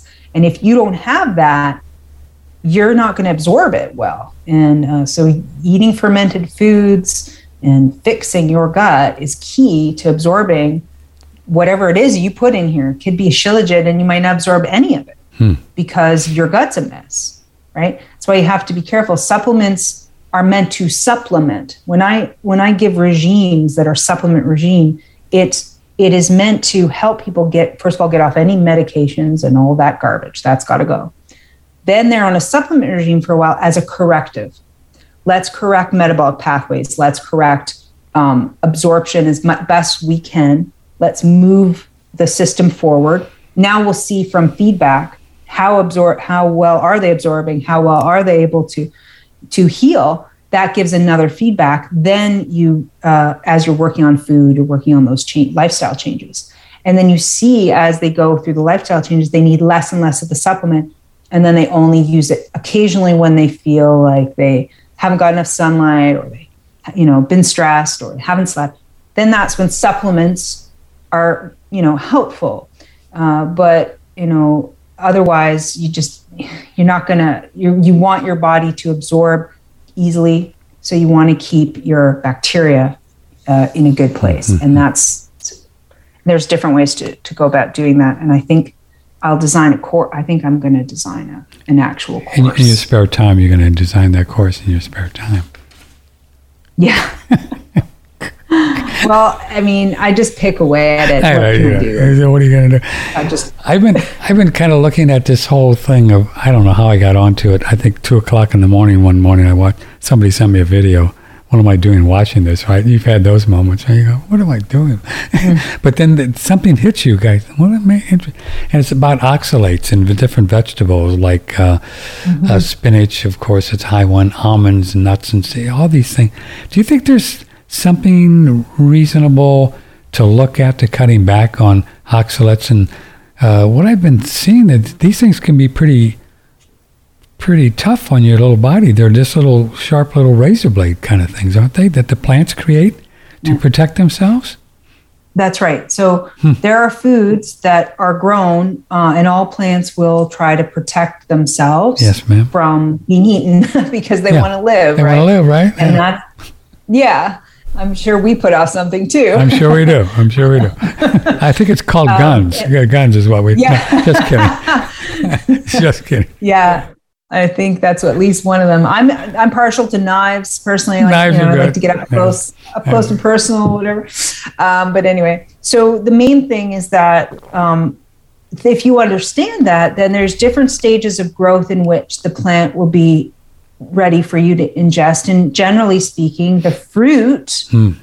part, the fruiting body, is the uh, non damaging food for us. I mean, it's meant we're, we're essentially we're fruitarians. Yeah. I mean, ultimately frugivores, um, right? Essentially, frugivores. Yeah. Yeah. yeah. I would say that that seems to be correct from a study of how plants behave and so forth. Mm-hmm. And now, keep in mind, we've we've made vegetables out of fruits. So tomatoes are actually not vegetables; they're fruits, and Anwen, my daughter, she's always she's always like, "Is this a fruit or a vegetable, mom?" I think it's a fruit. It's got seeds. I'm like, "You're right." You know, it's and so she knows like what is what. And uh, the only thing is, if you ingest the vegetable kingdom, which is fine, then you must prepare it properly to be rid of those compounds. So um, there's uh, like drainage of like eggplant. When you take an eggplant you know you should drain it first and, and rather than just cook it outright. Um, you like there's different uh, like seeds that you shouldn't really eat as seeds. You should soak first to get the phyt- phytic acid washed away. Even though we do need some phytic acid we just don't need tons and tons and tons of it. Um, and so there i think we've really damaged our food actually uh, and not just because of the spraying and all that stuff i think we've lost our heirloom knowledge uh, and seed stock. You know, we really need, we've missing out on all this variety that we used to have. Um, and uh, we also just don't digest well, meaning, again, we've damaged our gut. So we're having problems with foods we never had problems with before. Mm-hmm. Mm. Right now, we have a problem with oxalates and phytic acid and all of because these other anti yeah, yeah.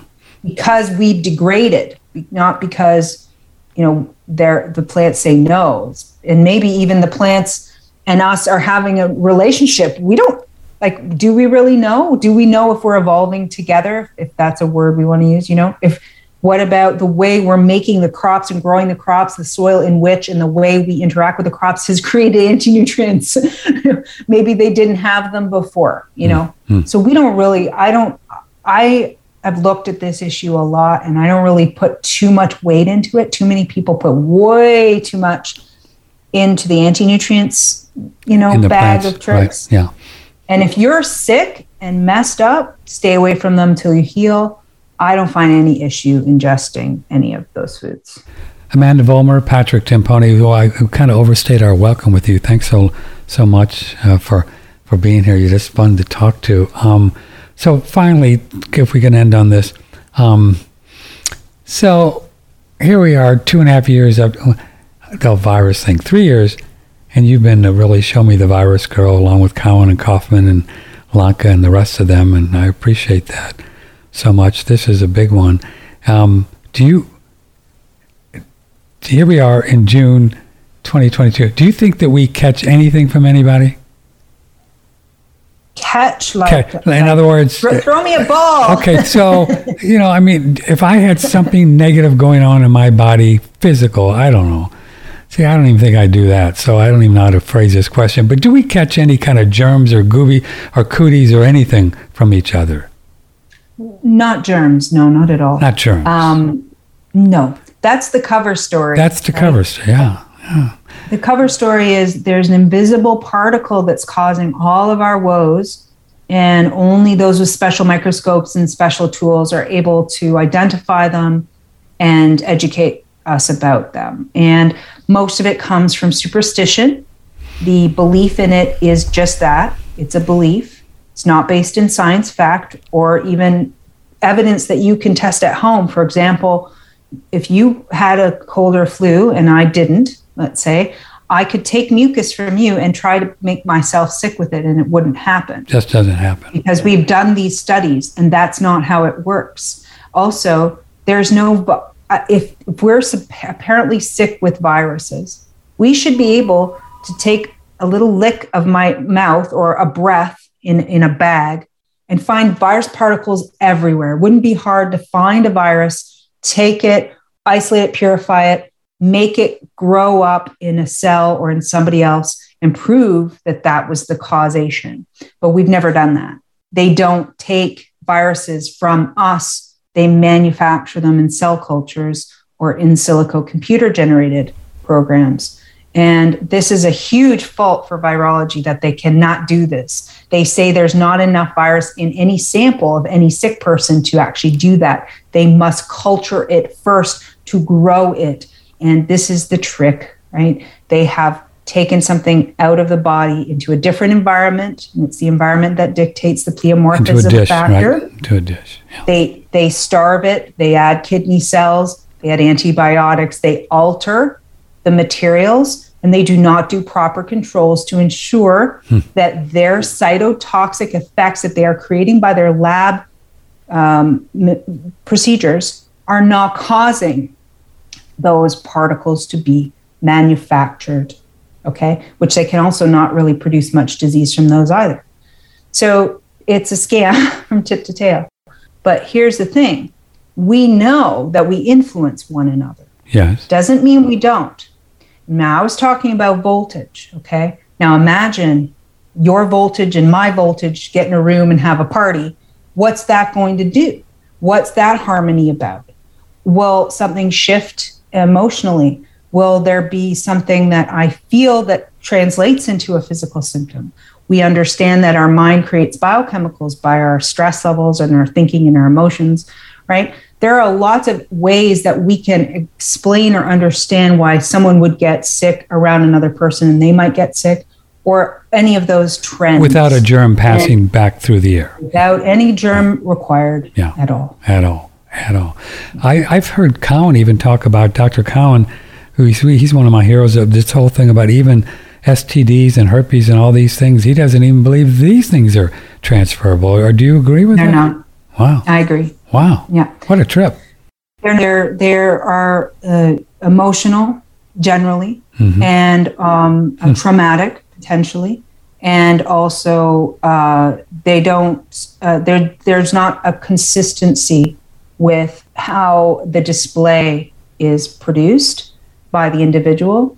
Uh, and there's a strong belief uh, around a lot of it too. And i've had a few cases like say of genital herpes. Yeah. and i see in those people a very specific mannerism uh, and behavior I found very fascinating. And if we were to see uh, the individual and how they present rather than you have a disease and that you, the individual is irrelevant, then we would understand a lot of this much better. And uh, we, it's really, if you think of it as a toxicity being expressed and the body is responding with whatever resources it has available to respond with, you know, some people have better resources than other others. So that means nutrition usually or emotional strength or whatever. Um, then you'll get all kinds of different displays from it. And also, you don't get contagion across the board.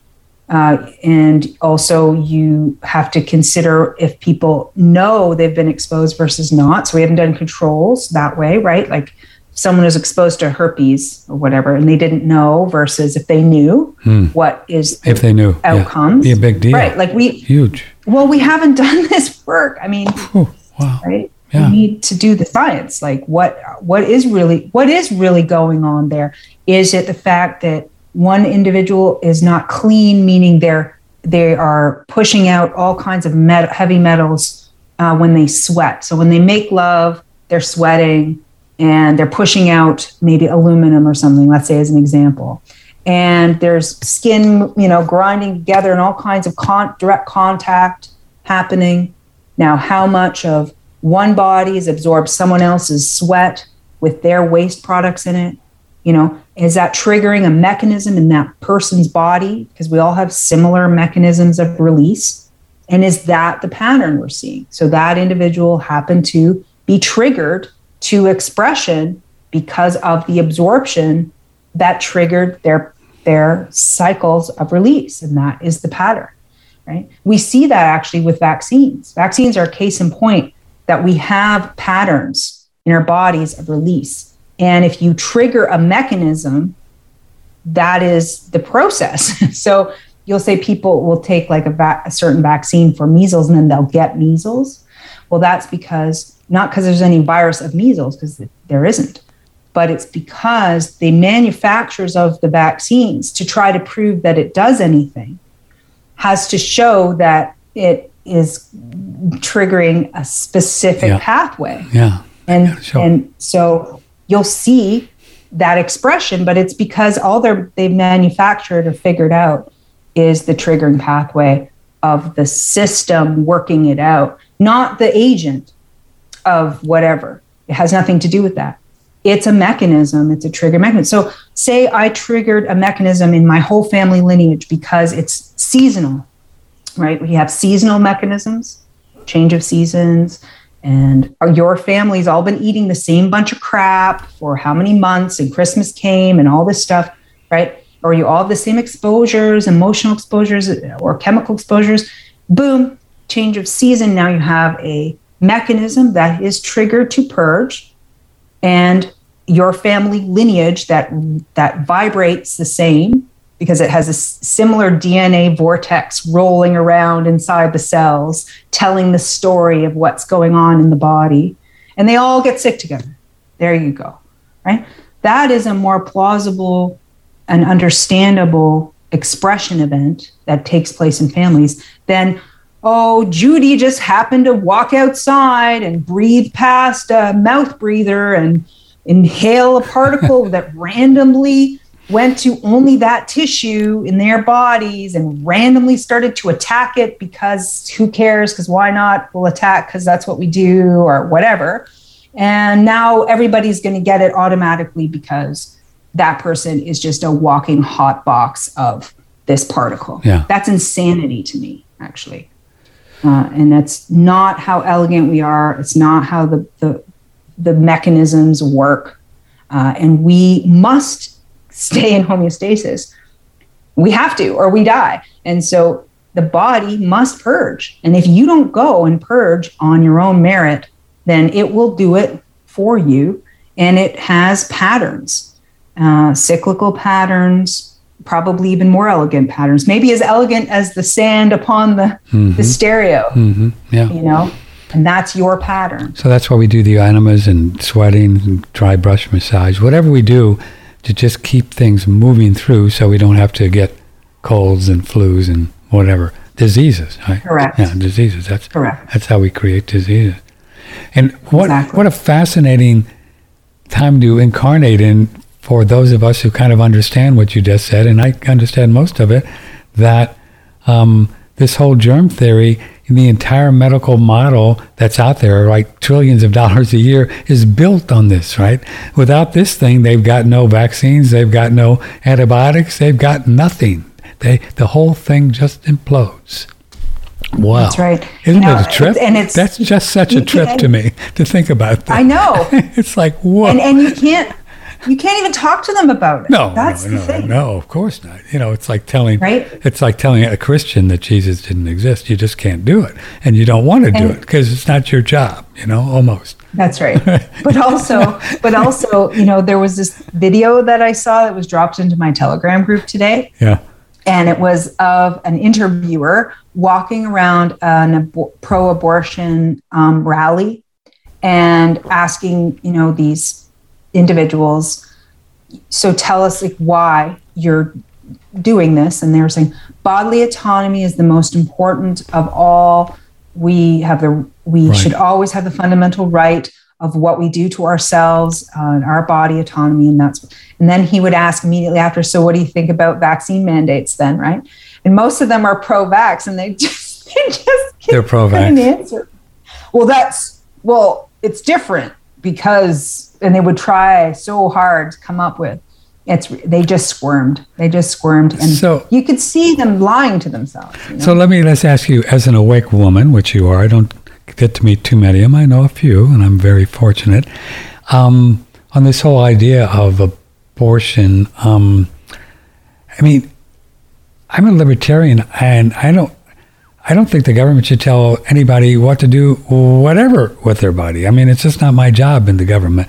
I mean, can you make any sense out of this at all as a woman? Um, what are your opinions on this? I mean, it's is it just is what it is, and we just let it all go and let people do what they want, or Mm, yeah, Any- I think it's a consciousness issue, Mhm. a moral moral issue, Uh-huh. ethical moral quandary uh, that's been going on a long time. I forever, mean, right? Yeah. w- w- really where it gets us to is um, what is death, uh, what is life, and uh, and what is evil, and what is choice, and there are very fundamental philosophical um, lineages that come out of that discussion. So it's it's very difficult, and I and I've taken a lot of ethics courses, and we always touch on all of these topics, and um, and it's no easy answer really. However, um, the government's uh, intervention um, is a problem for all areas of our lives. Everything, right? And Everything. Yeah. uh, yes, and all, but my main issue is that what has happened is uh, the manipulation by our handlers is what's got us here.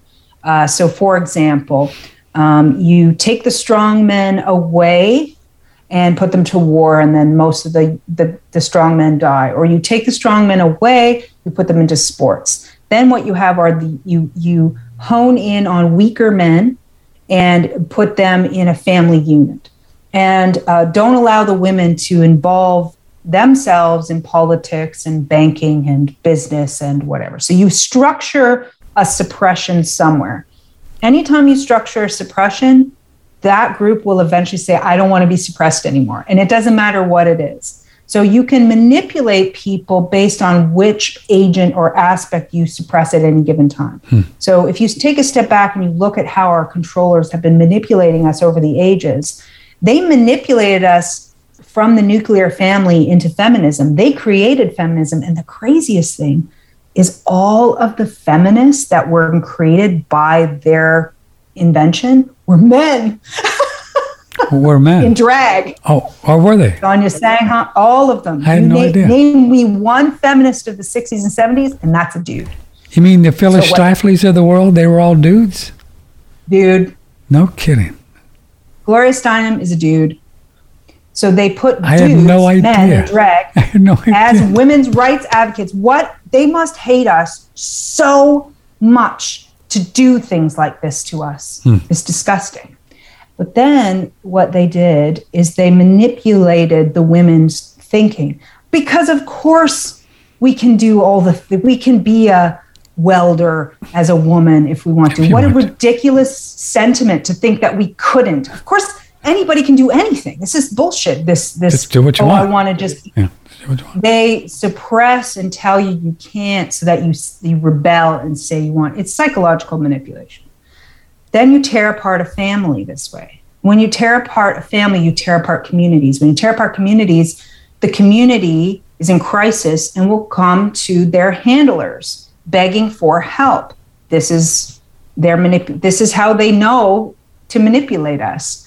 They put us in crisis so we come to them. This is what they're doing right now they're making people broke so they accept Yeah. the handouts right it's the same it, so they've done it with every so the same thing so what we've missed my point is what we've missed is understanding our bodies our fertility when we can have babies when we should be mating when we should be making love when we are fertile when we put intention so we have conscious conception which nobody hardly does anymore. I had a conscious conception mm-hmm. conception. Most pregnancies are whoopsies right? Oops i got pregnant. I guess should i keep it or not? Oh damn oh damn this crap.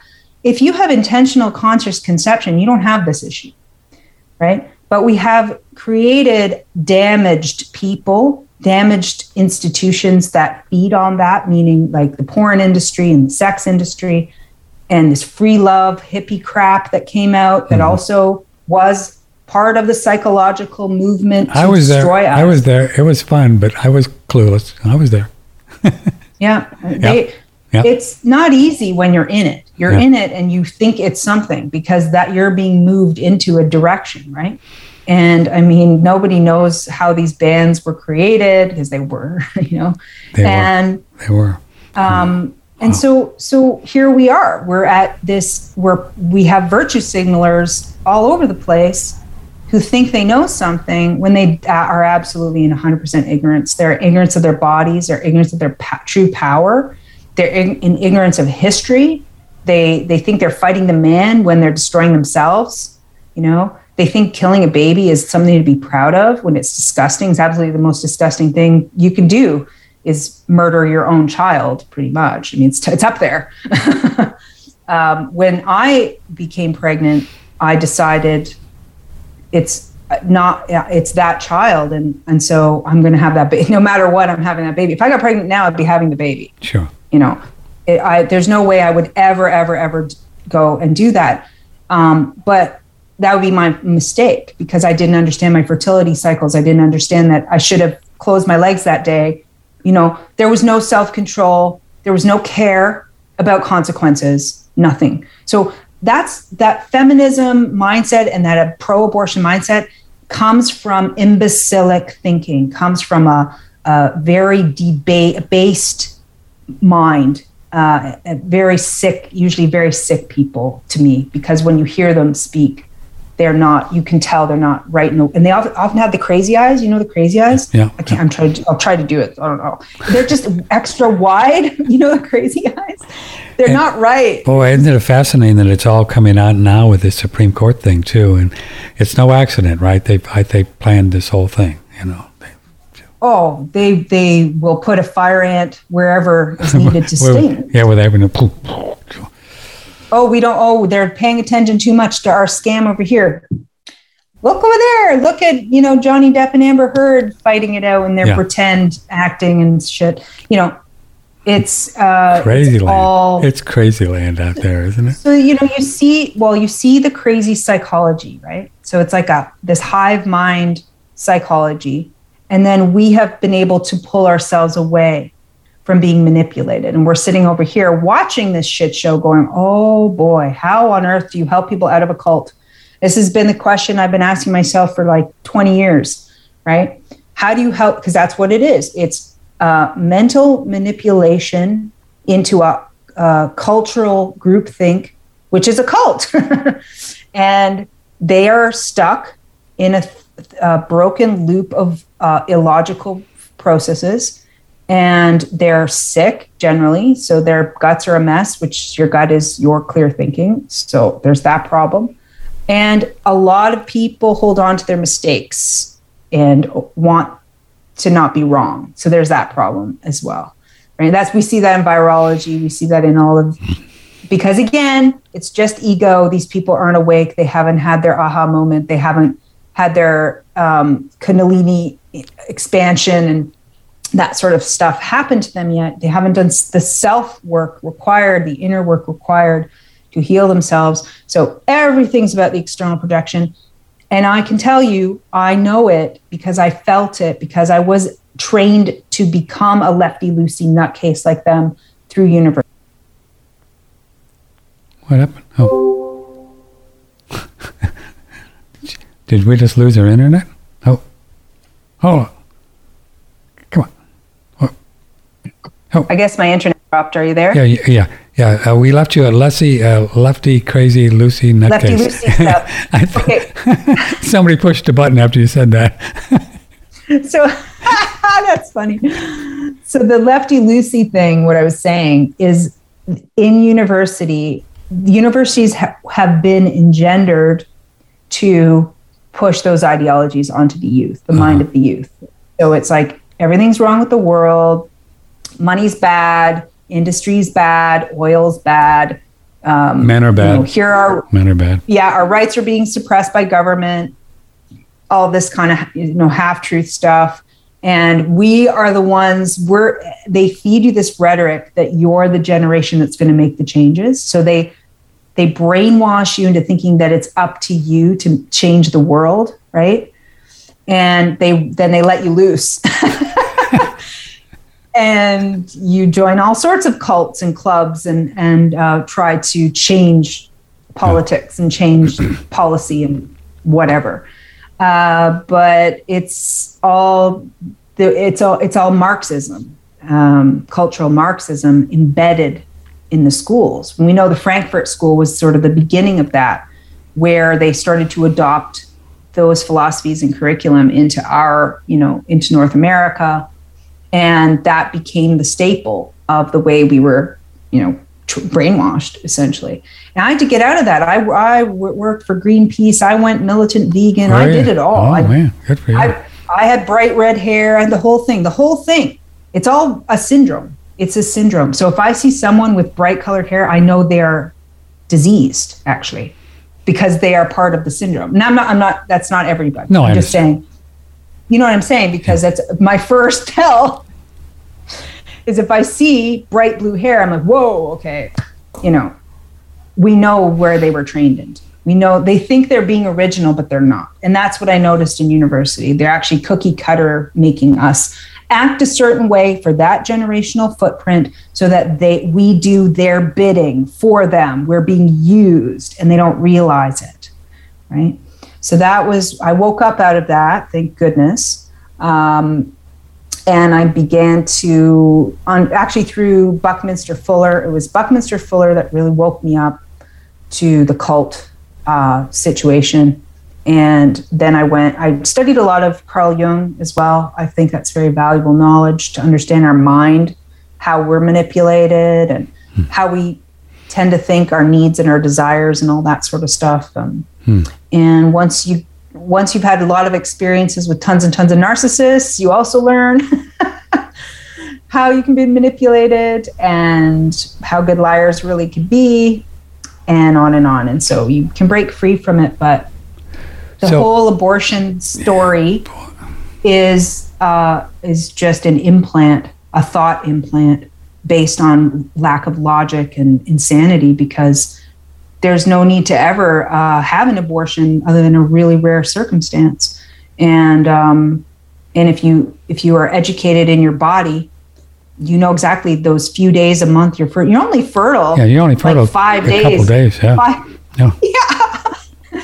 And you you really so that so what how and how are the the question I always have, and I don't mean to insult them, but it's like most who get involved in feminism are ugly shit. That disgusting zit face, fucking, fucking metal all up in them.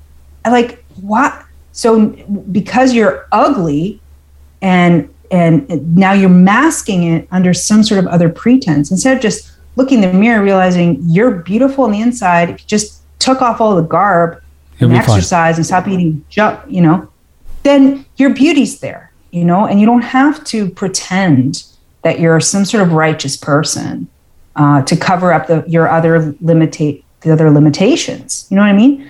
So but they're all warped minds which means if your mind is warped the way you present in your holographic projection will be warped you know? And, and true beauty is from the inside as they always have told us so I think this don't know, abortion thing is a perfect uh, time to not take sides, you know, because it's just nuts, the whole thing.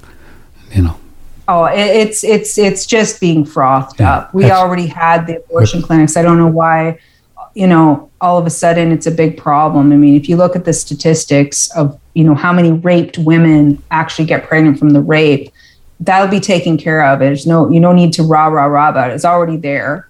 Um, there's already centers that if you don't want your baby, you can literally open a box in a wall and drop your baby, you know, in a freaking wall. really. So, yeah, there's baby drop off, you know, places. The elite would love nothing more than to them than to the abortionists continue to murder babies so that they can have the waste materials and use for their occult rituals and would love the loves the abandonment of the child because then they get to prey upon the child with their pedophilia and their blood drinking rituals and all their kind of satanic cult craziness. So that's why they manipulate these mothers and these families to want the very thing that serves the elite handlers. So, And Amanda, what- Amanda Vollmer, if we're getting to the point, as some of us are blessed enough to be awake, as many many people are, um, are we- figuring out that we just can't save the whales or save the save save humanity? That we just have to be more creative at home, like you were talking about, and I'm working on projects, and then maybe people will come to us and say, "Hey, what are you doing? What are you? How you? How you doing?" And then you can help It's them. like a dance. It's like a dance, which I'm always trying to figure out the best, you know, foot patterns for of being aware of the culture and the world, right? Mhm. On the one hand, but also not giving a shit on the other hand, right? And doing your thing because you know where your mind energy That's all you can do, goes. right? That's all you can do. Well, well, but you're a you're a creator. Right. You are uh, you have been made by the creator in order to create. You are get and the more responsibility that you show the creator, you get more power, right? So the handlers or whatever we're calling these psychopaths, they manipulate the external projection to get their way. That's not the way God, which I call the creator, Mhm. intended this to be The other way as far around. as I can feel. It's internal. Everything is the inside out, and and your mind is the holographic projector of your reality. Yes. And if your mind believes that all of this stuff is going on all the time, and you're feeding that that um, projector image, the flicker of light on the cave wall, right? You're part of it. You're making it. You're creating the thing you don't want. And more and more, I'm pulling away from feeding the thought forms and and focusing on the the creations I'd like to see bloom. I'd like to see uh, the end of green lawns and everyone grows food in their own capacity and they share among neighbors and we uh, let the streets grow over with with farmland again and we bring back the airships for travel and get rid of the stupid cars and you know we can work on our vision and our community and our knowledge base and our science the science that needs to be done which is a lot of work our art our creations what we bring vibrationally to this place. If we just work more on that we know we'll create what we want. And instead of trying to change the existing system which is hopeless. Which we've all tried to do for our life right? This whole life. We, we've all been through that's it. the leftist trap yeah, yeah. we're trying to change a broken system. You can't. You can't. You go i will make it obsolete by my behaviors. And that's where every day it's more and more this at least for me and and the people that i'm surrounding I'm feeling with. the same way. Feeling the same. I think the great uh, resistance is a boycott you know just no, that's all right. I'm good you know i'm good yeah and you have to know what it is for to some extent i think. Like this is the trick the trick of it. Like conscious awareness means you know the problems and the sure we're aware of it. Bad stuff right? But you choose now actively this. And um, so it's not ignorance is bliss. No. ignorance is bliss is a whole different scenario this is awareness is bliss. Yeah And- it's right because you and i could talk about how swampy things are until the cows come home because we we've studied this stuff. I've studied the monetary system you've studied the metal and you could talk about it forever. And then there's a way to know that it exists but not affecting you. It's just that the, Mm-hmm. that that wonderful razor's edge detachment that buddha called the middle path or the razor's edge which is an Eckankar my path the razor's edge where you're just there and okay but it doesn't affect you right? It just doesn't affect us. Unless That's right. unless That's we where you wanna unless be. we jump in. Yeah. and we jump in well then you're in. And then you jump back out and then you're out. And you jump back in. It's just a state of consciousness right? Or a state of consciousness. Pretty. Yeah, I, I um, my spiritual teacher, and, and she got this from more Hindu knowledge. Um, uh, is the you have your storefront, so you're in your creation. So your store is what you create. It's your little, you know, um, magic shop or whatever you're tinkering with in your store. And uh, when you look out your window, the storefront, you see the world, you know, at large and what it's doing, and you may interact with that through the window, right? But that um, you're not meant to jump out the window no, and get lost in the world. You're creating a world within the world, and uh, and the more that you feed that, that becomes your reality. That becomes your day to day. So that means you're fully in charge and fully in control of how your thoughts, feelings, reactions, manifestations. And I think a lot of people um, haven't come fully into their spiritual adulthood enough to see that. And what we're what we're witnessing is a bunch of teenagers, um, you know, having uh, like an emotional explosion all over each other in everything yeah. in the the, the, Yeah. the world, uh, right? And we're sitting back going, "Oh, those young ones, you know, they'll get there eventually." and if you take that further into this whole idea of disease, when you have some guy in a white coat or a girl tell you you have this or you have that, how devastating that is to people when they believe it, you know, and then and then you get that loop, and how can they get out of that? You know, it's just it's terrible. It's very challenging, but we do what we can. oh yeah, and right? it's it's usually through a lot of suffering, unfortunately. Oh, sure. Yeah, go through it. Well, girl, I've, man, holy cow. We've been here a couple of hours. What fun. Thanks. That's pretty typical. yeah, thanks for thanks for being on the show. Um, let, let me just put your slide up and tell folks about your different websites and, and where they can find you and things like that before we go. Yes. Um, so uh, my creations, yumnaturals.store. Yum uh, yummy. Uh, yeah, yumnaturals.store and then dmso.store. Um, yummy.doctor. So doctor is the domain. That's information. That's where the courses will be. So I'd suggest registering there if you're interested in the courses. So what it will be is uh, modules with uh, uh, step-by-step instructions and then tests at the end. So there'll be examinations. And then you get a certificate. So you can actually learn it to own it to feel Oh, you know feel like you have mastered a part of it because what i realized is this is an empowerment journey and what happens if we give our power away all the time to other authorities when really it's the creator who's the true authority and we can argue about semantics all you Sure. want but my my verbiage means that what you uh, the authority means what who you're really beholden to right and so you're really beholden to yourself and your loved ones and uh, your and god and and um, not anybody else who pretending that they have some sort of authority over you. Um, doctors government whatever. That's false.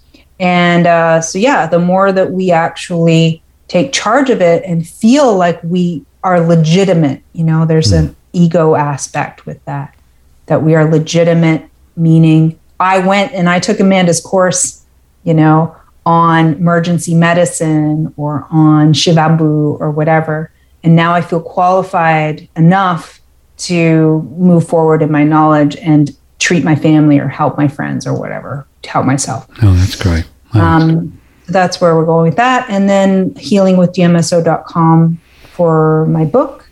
And there's Telegram channels, Healthy Dose of Truth, uh, or my name. I have like a main channel that goes filters into Healthy Dose of Truth group. And uh, and I'm still on. I'm still hanging around, you know, some of the social media places, but I don't really. Please don't message me ideally there because I would suggest hard, yeah. emailing con. Yeah, I'd email contact us at yumnaturals.ca if you have a question or need to know where a product is or anything, because the social media um, they they shadow ban me all the time, and it's even hard to respond to messages. They block a lot of my responses, so it's best not to use Facebook or Instagram for communications. It's better to email. I check out your Telegram thing from time to time. It's a trip, boy. There's some crazy stuff on there. We go all the way. You are lo- all the way, whatever you want, boy. It's a smorgasbord of of That's things right. going on. You got quite a group on that one. All right, my dear, you're going to hold for a second, right? And uh, I'll be right there. And um, thank you for being here. Really appreciate it. Thank you. Yeah, it's been an honor. Uh, may the blessings be. And Patrick Timpone, OneRadioNetwork.com with Amanda Vollmer. She's great, huh? All right, we didn't do any commercials today. Well, we did one, but I was just having too much fun. So go to our website, buy some products. That's how you support us and make my house payment. And, and uh, it's fine. It'll all work out. I love you all very much. Thank you. I will see you on Friday, 10 o'clock. May the blessings be. Take care of yourself. You're doing great. You're just doing, you're doing terrific. Broadcasting from the beautiful Hill Country in Texas, this is one radionetwork.com.